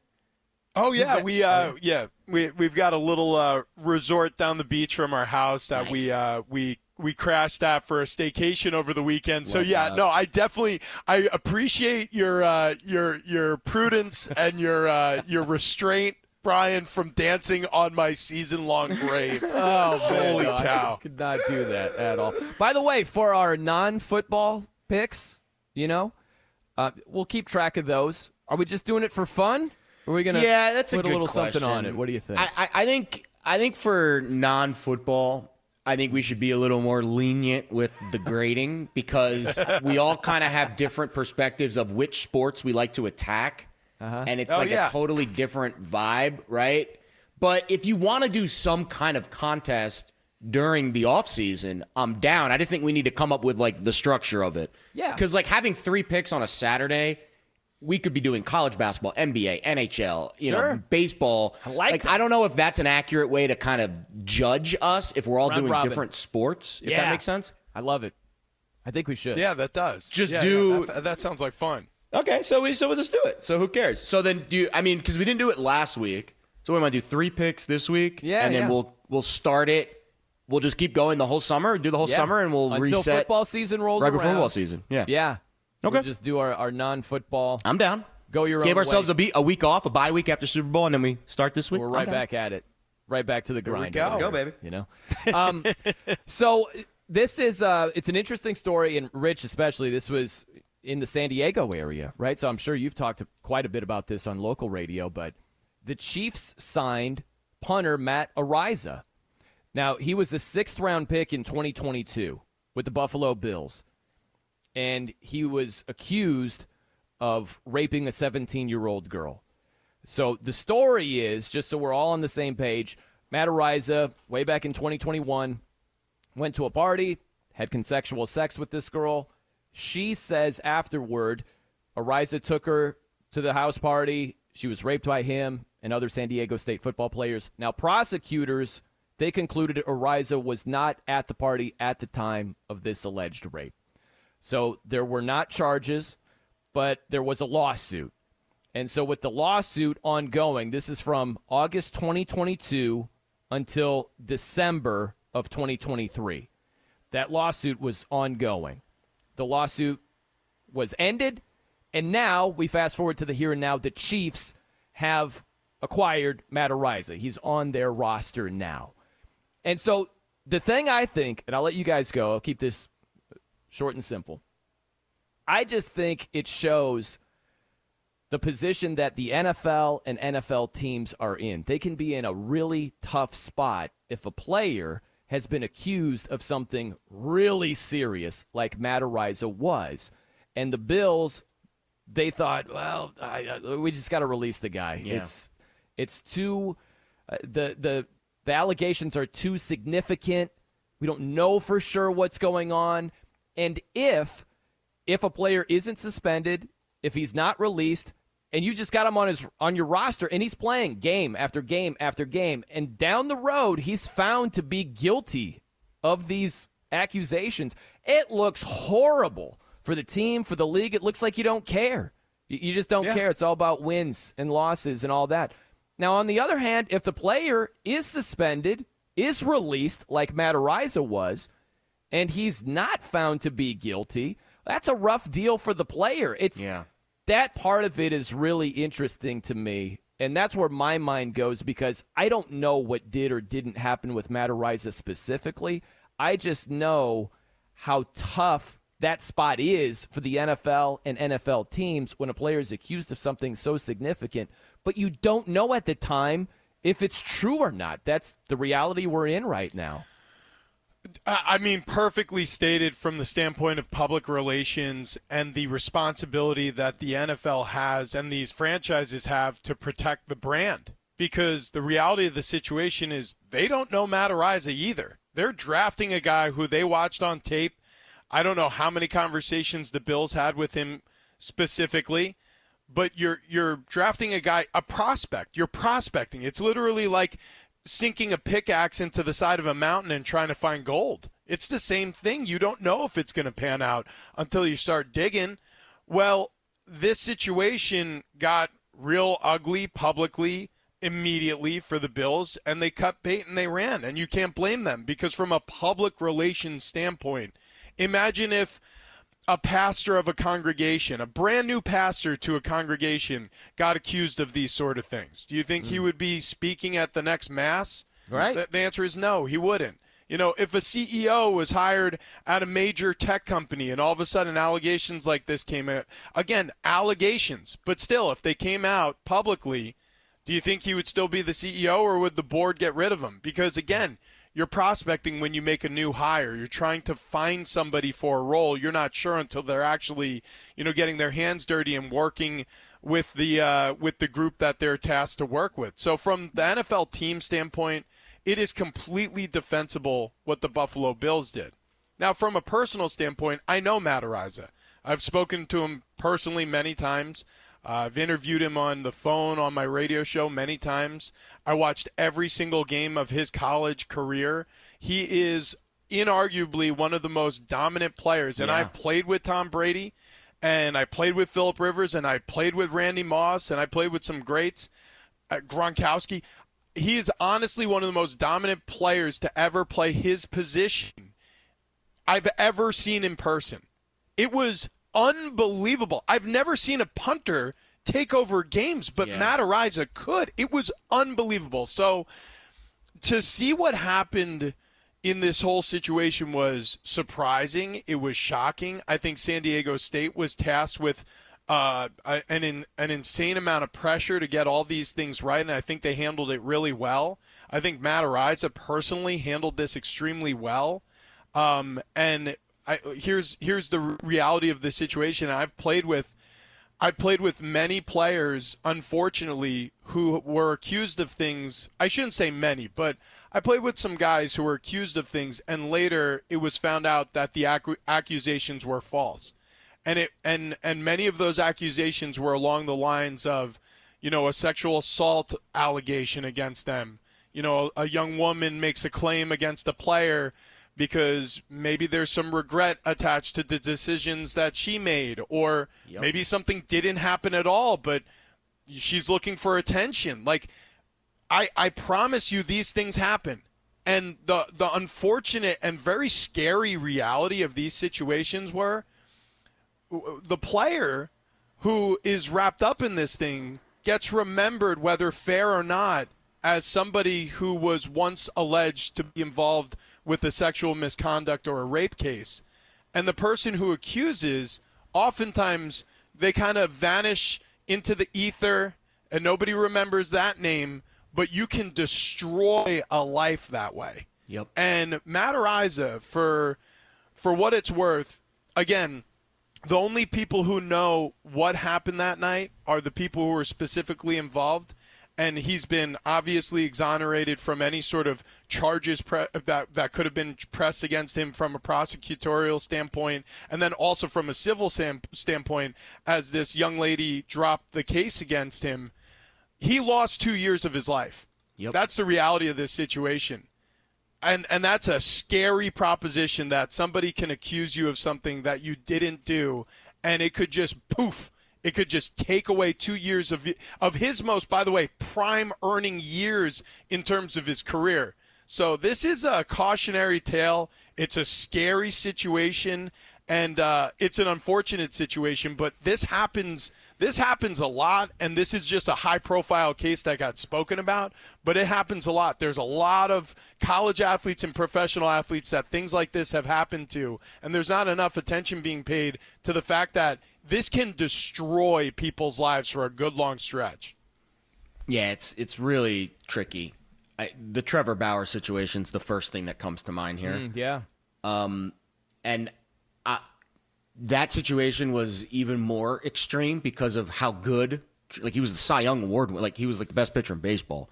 Obviously, the N F L is king, but the punting, you know, fraternity is not king. So this wasn't as big of a story because of the position Matt plays. If he was a quarterback of the team, it w- I oh mean, my goodness, it would have been. And the Trevor Bauer stuff was years in the making, and I feel I feel for these for these guys because I think they're innocent based on what the letter of the law says. They are innocent, and that is the only opinion I can have because I wasn't there. I don't know. I am basing it off of the authorities and the legal process, and the legal process has spoken on both Matt and Trevor, and they have both been exonerated from their crimes. And now you have to pick up the pieces. And for Matt, the N F L career is so short to begin with. Now, I know punters can have a little more of a longer lifespan, but that is terrifying. And th- same thing with Trevor Bauer. All I've read for the last week is Trevor Bauer wants to play baseball again. I'm seeing clips. He looks good, but he hasn't pitched in, what, three years? So it just – it. And for Matt, I think you can get right back on the horse with punting. I think he'll, you know, he'll he'll be great. You know, in Kansas City, he's got a great special teams unit there. I think they're one of the better special teams units in, in the N F L. So he'll he'll get his career back on track. I don't know if Trevor's going to be able to get his career back on track. And I mean, these are like, you know, shining stars in their sports, where a woman decided, I don't want this person to have success or fame anymore, and that's kind of what the story was. And they just undercut him. I mean, it's it's it's scary to think that this can happen. I just always stay away from these stories if I can, and I always put myself in situations where I'm not going to get set up for that because, man, that is scary. Now, I don't have enough money like Trevor does or, or Matt does, but it's scary that it can happen so fast, and you're like, wait a minute, I wasn't even at the party. What just happened? So, yeah, that is a cautionary tale for definitely the athletes dealing with it. But the administrative leave, I think, is a is a solution for the N F L. Like, maybe that's the the uh, way to fix it is, you know, you just put these guys on leave and you can keep them on the roster and let things play out. But I, I don't know what the right, you know, operation there is. But I know baseball does the administrative leave, and it, it has worked in, in certain scenarios. Yeah, you the commissioner's exempt list. Yeah, yeah, yeah, yeah, yeah. Yeah, like, yeah, you're on the roster. You're still getting paid, but they're just yep. trying to figure out what's what exactly. Yeah. You know? And look, man, it's these conversations are always difficult. And we just have to state the obvious where it can work the other way as well, where there is an actual crime and the, you know, the the person who did the wrongdoing walks or isn't found guilty, right? Like, so there is that other side of it where something did occur. I'm not saying that's what happened in this situation, but I'm just saying there are instances where that is the case and someone is assaulted and the other person isn't brought to justice. That does happen, but I just look at, stick with what I know. That's a tough spot for the N F L and for N F L teams to be in when they have a player who's accused of something so significant that they're going to look awful if they just allow the player to play and then he ends up being guilty. It's, but what do you do? Because it's like you always hear this, innocent until proven guilty. It doesn't yeah. work like that for the team or especially the league. Because they're right. going to look awful if they just allow yep. the guy to play. And then if you're innocent the whole time, w- what do you get? It's like, hey, sorry, man, but we kind of have an idea. To, How about we this? Had to look out for number leave, one here. Administrative leave, but your money goes to a pool.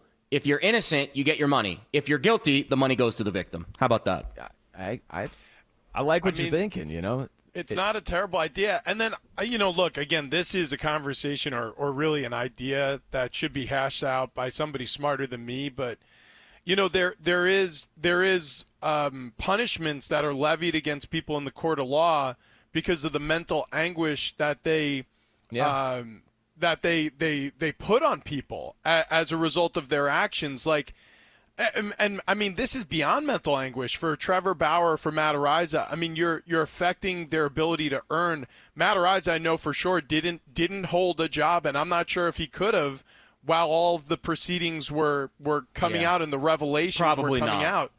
You know, Trevor Bauer, he's a rich man, but I mean, and he owns his own company, as a media company that, that he worked. But I mean, how how how did this affect his viewership on, on YouTube, or you know, his ability to capitalize on his on his name, image, and likeness during the proceedings? You know, I, I don't know if it's possible, but because I would never want to discourage somebody who actually was a victim of a sexual assault crime from coming forward, worried that there could be retribution against them if their case isn't strong enough to hold up in court. But it feels like there has to be something done, because in a lot of ways, if if if exactly what was determined by the prosecutors and uh, is is accurate, right?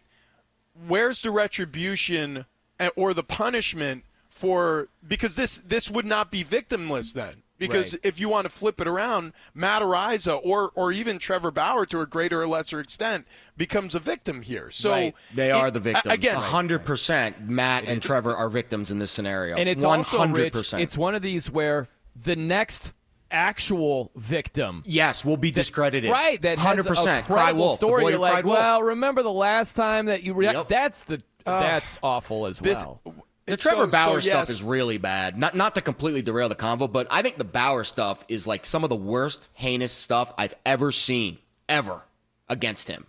Like the the, the, the like the like just the scheme uh, that went involved. Like, he showed the text messages of this girl and what she was gonna do. Like, that is scary for any professional athlete with money. Be careful. This mm. happens a lot, and it is a scary scenario. Well, yeah. We've got Rich Ornberger, Penn State All-American. Jared Smith with us, F S R betting analyst. I'm Brian Noe. Coming up, uh, we will uh, we'll do something a lot lighter here. You know, that that was the yeah, adult conversation fun. that needed to be to be had. This will be a lot more fun. Who needs a do-over most this week? The audio is absolutely top shelf. We will uh, debate that around the corner. It is Fox Sports Saturday right here on Fox Sports Radio. Witness the dawning of a new era in automotive luxury with a reveal unlike any other, as Infiniti presents a new chapter in luxury, the premiere of the all-new twenty twenty-five Infiniti Q X eighty. Join us March twentieth live from the Edge at Hudson Yards in New York City, featuring an unforgettable performance by Grammy and Academy Award-winning singer, songwriter, and composer, Jon Batiste. The all-new Infiniti Q X eighty is unlike any luxury S U V you've ever seen. Smart enough to anticipate your needs, even before you do. Every line, curve, and detail was thoughtfully crafted, so everything for every passenger feels just right. Don't miss it. Mark your calendars and be the first to see it March twentieth at seven p.m. Eastern, only on iHeartRadio's YouTube channel. Save the date at new dash Q X eighty dot com. twenty twenty-five Q X eighty coming this summer. BetMGM has an unreal deal for sports fans in Virginia. Turn five dollars into one hundred fifty dollars instantly when you place your first wager at BetMGM. Simply download the BetMGM app and sign up using code champion one fifty. Then place a five dollar wager on any sport. You'll receive one hundred fifty dollars in bonus bets regardless of your wager's outcome. And if you think the fun stops there, the King of Sportsbooks has plenty of surprises in store. Check out daily promotions, same-game parlays, live bets, and so much more. Download the app in Virginia today and get one hundred fifty in bonus bets instantly from your first wager, only at BetMGM. BetMGM and GameSense remind you to play responsibly. See Bet M G M dot com for terms. twenty-one plus only. Virginia only. New customer offer subject to eligibility requirements. Rewards are non-withdrawable bonus bets that expire in seven days. Please gamble responsibly. Gambling problem? Call one eight hundred gambler. Promotional offer not available in Washington, D C Today's episode is brought to you by the American Society of Magical Negroes, a fresh satirical comedy about a secret society of magical black people, starring Justice Smith, David Alan Grier, Ann Lee Bogan, and Nicole Byer. As an official selection of Sundance twenty twenty-four, the American Society of Magical Negroes has been heralded by critics as an uproariously sharp-edged satire and a must-see. Only in theaters this Friday. Visit the American Society of Magical Negroes Film dot com to get tickets now. It's Fox Sports Saturday right here on Fox Sports Radio, so thought we'd have some fun with this. There were some comments made during the week, and I'm wondering who needs a do-over the most. If you were to say, okay, strike that from the record, just try it again. You know what I mean? So these are your four candidates. We will start with Anthony Rendon, Angels oh. infielder, who was talking about baseball not exactly being his top priority. Here you go. That's never been a top priority for me. This is a job, so I do this to make a living. Yep. All right. Just doing it. Make a living. Make ends meet. Not a top priority. Okay. We've got Jay Williams. So this was last week on E S P N's College Game Day. He was talking about Iowa sensation Caitlin Clark. Here's what Jay Williams said. I am unwilling, and maybe it's more the, the Kobe mentorship around me, to say that she is great yet. Okay. Not great yet. Yikes. For Caitlin Clark. Uh, we it also gets worse have... or better from here, Brian, because those two were pretty bad. uh, it's pretty lie. bad. I mean, this is stiff competition. You can make yeah. an argument for any one of these four finalists here. Who needs a do-over the most?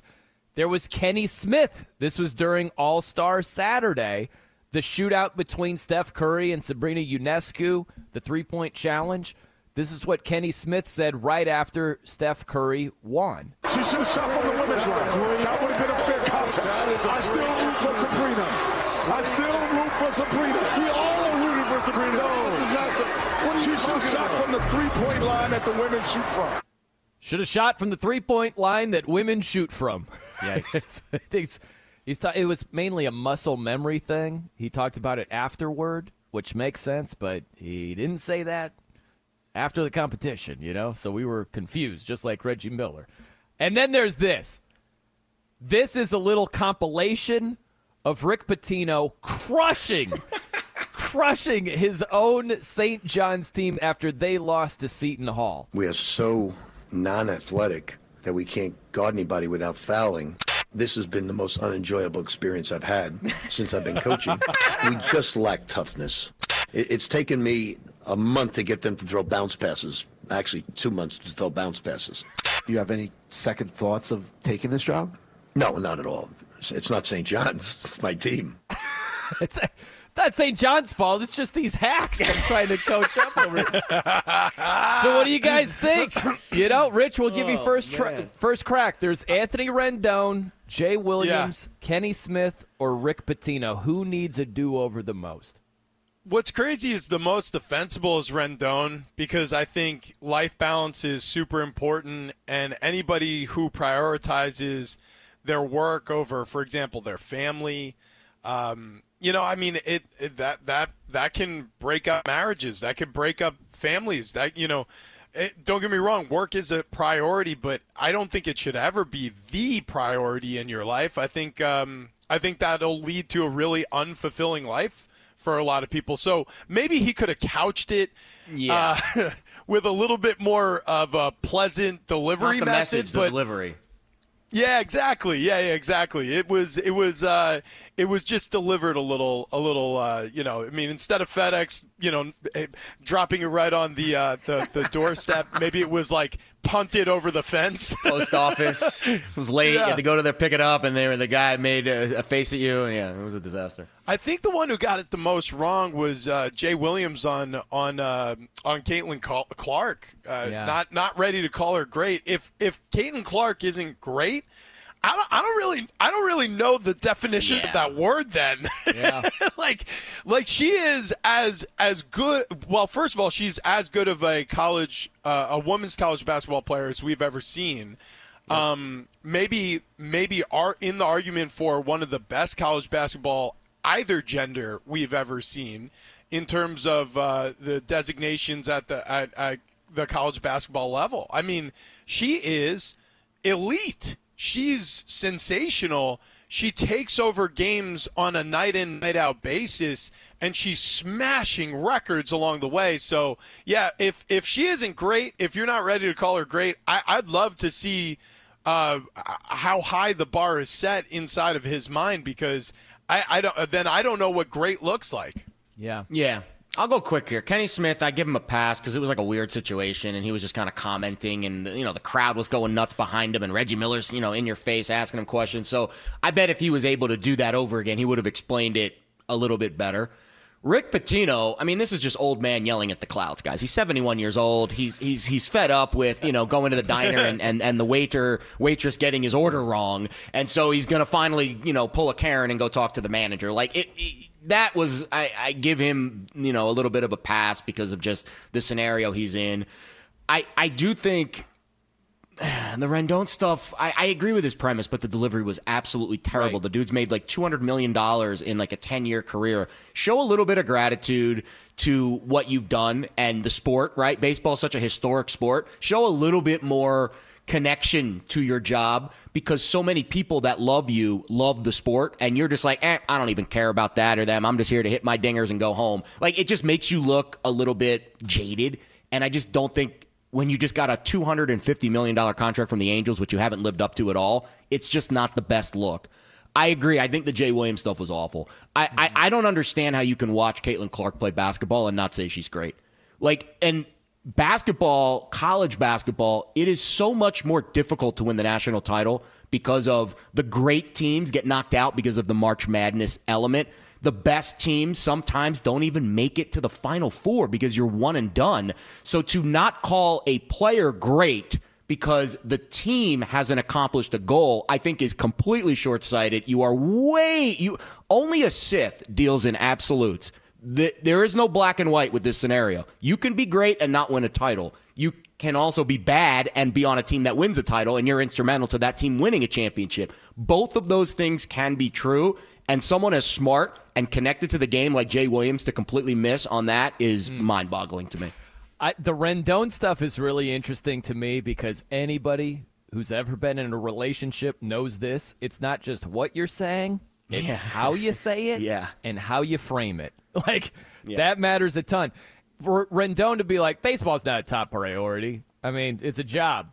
And he then went on to say, my faith and my family, that's those are my top priorities, which is fair. I understand that. If he frames it differently, if he says, as important as baseball is to me, yep. my career is going to end one day. And so my focus has always been and always will be first and foremost on my faith and my family. Like, that's a different way to frame it. It's positive, more understandable. Yeah. Instead of negative. That's right. So that part is really interesting. But, look, I think of it like this.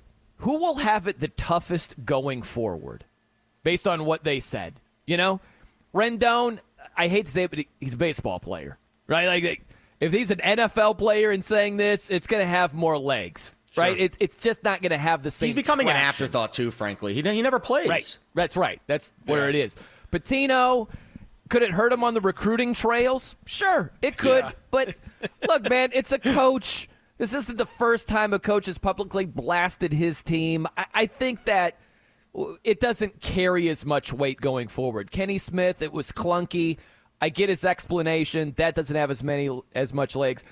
I think the Jay Williams stuff, this is the problem. Totally. Agree. Once you start to gain a reputation, it's really hard to change it. And so Jay was so off base with Caitlin Clark, as great of a player as she is. He's going to have to get so many things right for people to start saying, man, this Jay Williams is starting to crush it over here. You know what I mean? Like, that was just a rough, rough moment.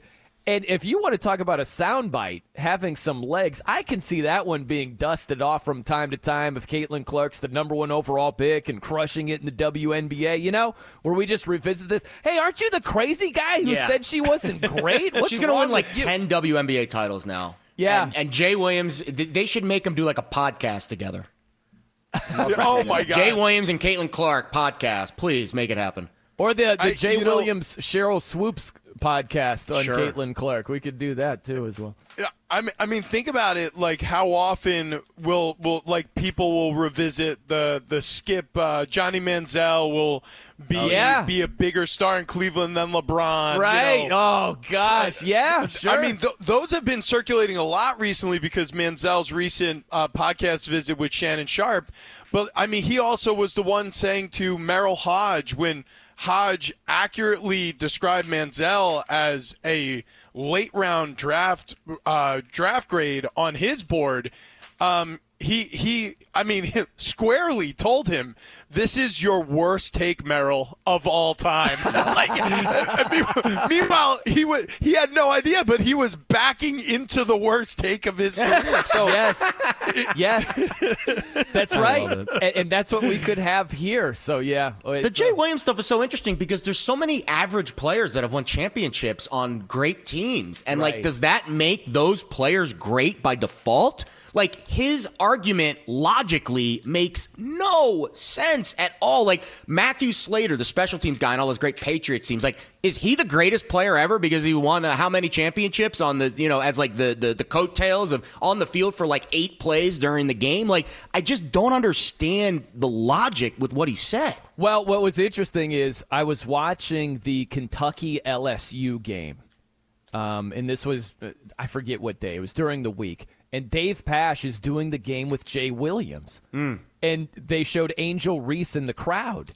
And Dave goes, hey, Jay, is Angel Reese great? Yeah. And Jay was like, oh, man, look at you stirring the pot over yeah. here.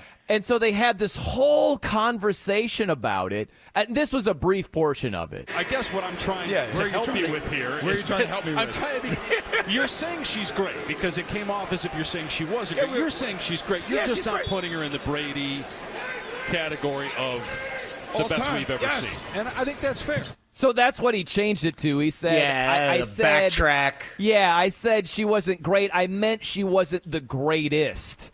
And that's I a don't different know word if that's entirely true or there, not, but I I don't know if that's a backtrack or not owning it Total or an honest mistake. I'm not sure. I don't know. But I do know this. This is what's funny to me, too, what Jay said in that conversation with Dave Pasch. People didn't hear words like prolific. Yeah. People didn't hear words like in order to be in the pantheon or into the levels of immortality. That's my favorite part is it's your guys' fault. Okay? Yeah. You didn't hear me when I said Pantheon and all these things. You guys just picked up on great. It's like, because you said it. Because that's what you said, dude. Like, that's Literally, on she's you. Not yeah. great. Like, I don't understand how we can misconstrue that. No, we can't. Yeah, and, yeah. and we. It look, it's. I get it from the standpoint. Everybody's put their foot in their mouth. Oh, and I've done it. I, who hasn't? The yeah. best way to handle this is be like, you know what? I misspoke. Yeah. I really honestly did. I got caught it. up in the... Agreed. Yeah, I got caught up in the sentence I was constructing. Yeah. Yep. And I kind of was... Cir- yeah. Uh, yeah, I was circling the airport, didn't know exactly where to put, a, put the plane down. And you know what? I chose freeway. I meant to choose runway. I chose freeway. Yeah. And I landed and, on a grocery you know store. No one got hurt, but you know, my bad. Yeah. Sure. Yeah, yeah. But still, I mean, when when my you're bad. when you're when you're throwing out the uh, the the the whatever you call it, the landing stairs in the in the produce section, you're gonna have some upset passengers, and I totally understand that. So I, that one's on me, Caitlin. You're great. I apologize for ruffling feathers because one hundred percent it was not what I yeah. intended to no, say. And then it's and I think over people would have been like, they yeah, do that. Yeah. Yeah. yeah. That's and, it. and that's exactly. the thing about it. Like, if, if you are so quick, and I listen, we, we say a million words on shows. I do a gajillion shows a week. I say dumb things all the time. If someone ever walked up to me and was like, you said something on a show that was so dumb, and then I listened to it, and I was like, yeah, that probably doesn't make any sense. I would likely, if they came at me in not the Kevin Durant way where they were calling me expletives, but they actually like nicely approached me and said, you know what, I think you're wrong on this take, and here's why. And if I did agree in this case where it's like obvious that you're wrong, just be like, yep, yeah, you're right. I probably got that one wrong. Yeah. I, you get stuff wrong all the time in this business. It's the ability to overcome that wrongness and how you, right? I say, I just said this an hour ago. I like to look at star athletes and coaches when they lose. What is their demeanor when they're losing, when they're getting something wrong? Do they still feel like they right. can overcome it, or do right. they throw a, a hissy fit and they're like, oh, no, it's really your problem? Right. Well, I just think super fast, and we'll get to Nick Cope, is um, you'd be shocked. I, I roll like this. I don't expect people to be perfect, but I expect you to own it if you get something wrong. Yep. That That's it. You'd be shocked if you just come out and say, my bad, I screwed that up. I. There aren't as many people willing to just rub your nose in it. Like, that's right, you did get it wrong. They're just like, yeah, okay, cool. We've all made mistakes. Most people think like that. You're better off just saying, I screwed it up, man, instead of backtracking or shifting it into something it never was. We're going to shift things to Nick Cope right now, an upstanding citizen. A fine man. He's got the latest for us. What's going on, Nick? Well, when I heard that audio between uh, Dave Pasch and Jay Williams, this was all I could think about. Way back, back, back, back, back, back, way back! Chris Berman in the home run derby. Back, back, back, back, back. My favorite, though, is Rick Pitino saying all that, and then he walked it all back a couple days later saying, I wasn't ripping my players. I don't know yeah. I don't know how you call it. No, he stood by it the next day, and then after a win, he was yeah. like, I talked to Guys, my wife, maybe a bit much. Yeah, It's been, yeah. a, rough, it's been a rough few weeks. I, yeah. yeah, yeah. I, just, I, I, I probably need some sleep. I was a little angry. I mean, that he was, lives in Queens. Give him some credit. The weather sucks. Traffic's yeah. terrible. I'm sure he's miserable. It was it was the definition of ripping your players, and he exactly said, I did not rip my players. yeah. I just said they were unathletic and made this the most unenjoyable experience of my life. Yeah. I just, I mean, that's why college basketball coaches are the best. I mean, more so even than college football, I think. They are just an insane breed. I mean, that was the Rick body double. It was like the robot version of Pitino. He just didn't really realize what he was saying. Oh, boy. We do have college basketball coming up here in about twenty minutes. Got a, some good matchups on hand today, including at the top of the hour, you got number two Houston taking on number eleven Baylor. Uh, in the N F L, we've got the Bengals. They're placing the franchise tag on receiver T. Higgins. That, according to N F L media, the tag expected to be valued for receivers at twenty-one point eight million dollars this year and fully guaranteed. Just saw some comments from Eagles receiver A J Brown, some rumors that maybe he's unhappy with the situation in Philadelphia, but he says no, he's no where way. he wants no, to be in on. Philly. A J Brown is upset, Nick Cope? Yeah. That never happened. Never. Are you serious? Stop. Well, Stop. I, I, I can't believe this. I was I was thinking earlier when you guys were talking about Justin Fields, like, does Fields not realize he's not a receiver or a D B? Like, he's got to stay in his lane. Like, he, he can't be pulling this diva stuff like a receiver. All right, guys, in the N B A, the Warriors and Steve Kerr, they've agreed on a two-year, thirty-five million dollars extension. It makes Kerr the highest-paid coach in N B A history. Bucks beat the Timberwolves one twelve to one oh seven. Lakers over the Spurs one twenty-three to one eighteen. Nikola Jokic had a double du- or a triple-double, excuse me, for the second straight night as Denver beat the Blazers one twenty-seven to one twelve. Women's Gold Cup, the U S Women's National Team defeated Argentina four nothing. They clinch a spot in the knockout stage. Guys, back to you. Thank you, Nick. Nick, by the way, I'm so interested in tomorrow's Creighton-Saint John's game because of everything that Rick Pitino has been oh, saying yeah. about his team throughout the entire It's going to be week. Another long one, I think, for uh, uh, Saint John's and Pitino. It should be. We might have to look to the uh, a cover there by Creighton or the team total over. The line isn't out yet, but you know, we'll look forward to the lines that are out right now. Got some college hoops picks, maybe a little N B A. We'll throw them your way. Next, we've got Rich Ornberger, Penn State All-American, Jared Smith, F S R betting analyst. I'm Brian Noe. A boatload of picks coming your way next. It's Fox Sports Saturday here on Fox Sports Radio. It is Fox Sports Saturday right here on Fox Sports Radio.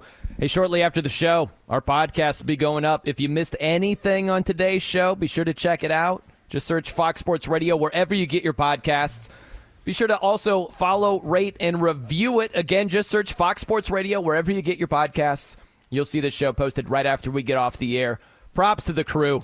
Bo Benson, our trusted producer. Chris Perfett, technical producer. Nick Cope, doing a great job on the updates. Top of the hour, up on game. LeVar Arrington, T J Hushmanzada, Plaxico Burress. Don't go anywhere. Keep it locked right here on Fox Sports Radio. All right, we've got some picks to make. Let's do it. Rapid fire. All right, Rich. Uh, I'm sorry, Jared. Let's start with you. I'm already out of practice here. You know, the That's football okay. season We're right back into the mix. Um, I checked in with Seamus, by the way. He likes uh, Bama today on the road. I'm actually on the other side of that one on Kentucky, so I won't give you that, but I'll give you the Seamus special. He does like Bama on the road today as a dog, and the total in that game is in like one seventy-five range. That's it's going to be high, high. an insane tempo. That Kentucky-Bama game should be one of the best games of the year. I'm not betting it uh, for the show purposes, but I am on um, Kentucky for my own personal reasons. But let I'll give you the three official picks for the show. I'm on the over, one forty and a half, Yale and Columbia. A little Ivy League action today. Columbia's one of the best three-point sh- shooting teams in the country until yesterday when they were Brick City against Brown. I bet Columbia yesterday and lost, and I think they bounced back today. Yale's also a really good shooting team. Didn't shoot it that well at Cornell yesterday, so I think both teams positively regress. We'll go over one forty and a half in the Ivy. I'll give you Iowa State laying seven seventeen and a half today at Hilton. They're facing West Virginia, who has not won a road game all year, and I think Hilton and Ames, like, one of the toughest places to play. Iowa State bounced back after they lost to Houston earlier this week. I think they put up a big number on the Mountaineers. And we talked about Coach Hurley walking off the court in Creighton. I think UConn gets a big bounce back win today against Villanova. I will lay eleven and a half points with the Huskies. Okay. All right, all right, I love it. Okay, Mountain West, highly competitive this year. A lot of teams um, um, going to be making the tournament. San Diego State is where I focus my gaze because they're coming off a rough loss against the Utah State Aggies for the lone claim of the Mountain West one seed for now. The Aztecs go to Fresno State. Now, this team they beat up on earlier in the season. They're favored by thirteen points. I think they have a big bounce-back night after licking their wounds a little bit over the course of this week. They're back-to-back road games, but they need to get a big win on the road. I think they need a statement win on the road. I think it happens here. So I have the Aztecs favored by thirteen, and then I have two N B A props from later tonight. Oh, nice. I like this. Yeah, I like this, uh, this game to be high-scoring between Boston and New York. Jalen Brunson, his point total is at twenty-eight and a half. Give me the over. Jason Tatum on the other side, twenty-six and a hook. Give me the over. Okay. All right. Interesting wow. stuff. I'm uh, I'm going to stick with college hoops because we only have three N B A games. So mm. I've got my eye on a, a few of these college hoops games. Give me Wake. Give me Wake Forest, minus two and a half. Taking on Duke. This has been a trend. So top ten teams oh, on yeah. the road against unranked teams, they've got a losing record outright Wild. this season. It's crazy. So I'll take the Demon Deacons minus the two and a half against the top ten Duke team.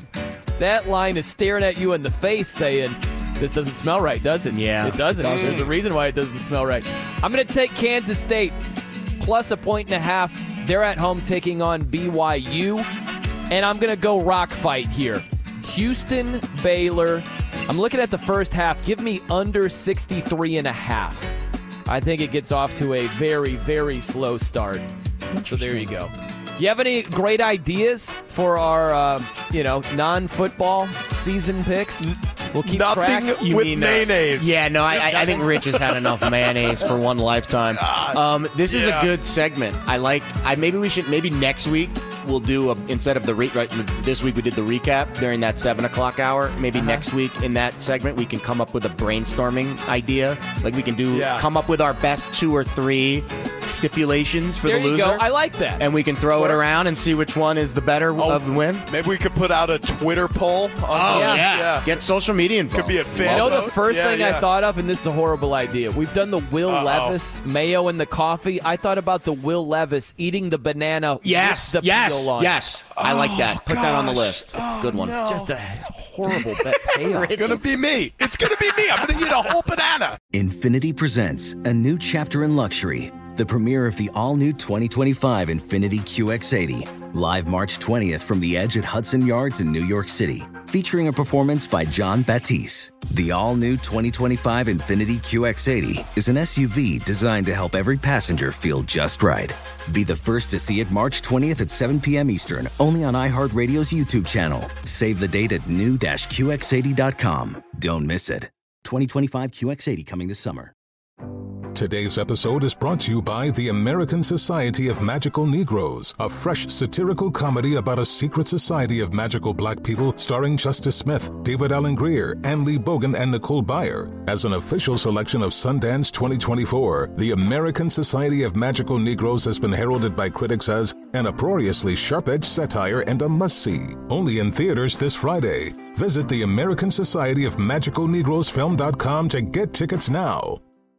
Welcome to five hundred Greatest Songs, a podcast based on Rolling Stone's hugely popular, influential, and sometimes controversial list. I'm Brittany Spanos. And I'm Rob Sheffield. We're here to shed light on the greatest songs ever made and discover what makes them so great. From classics like Fleetwood Mac's Dreams to the Ronettes' Be My Baby, and modern-day classics like The Killer's Mister Brightside. Listen to Rolling Stone's five hundred Greatest Songs on the iHeartRadio app, Apple Podcasts, or wherever you get your podcasts.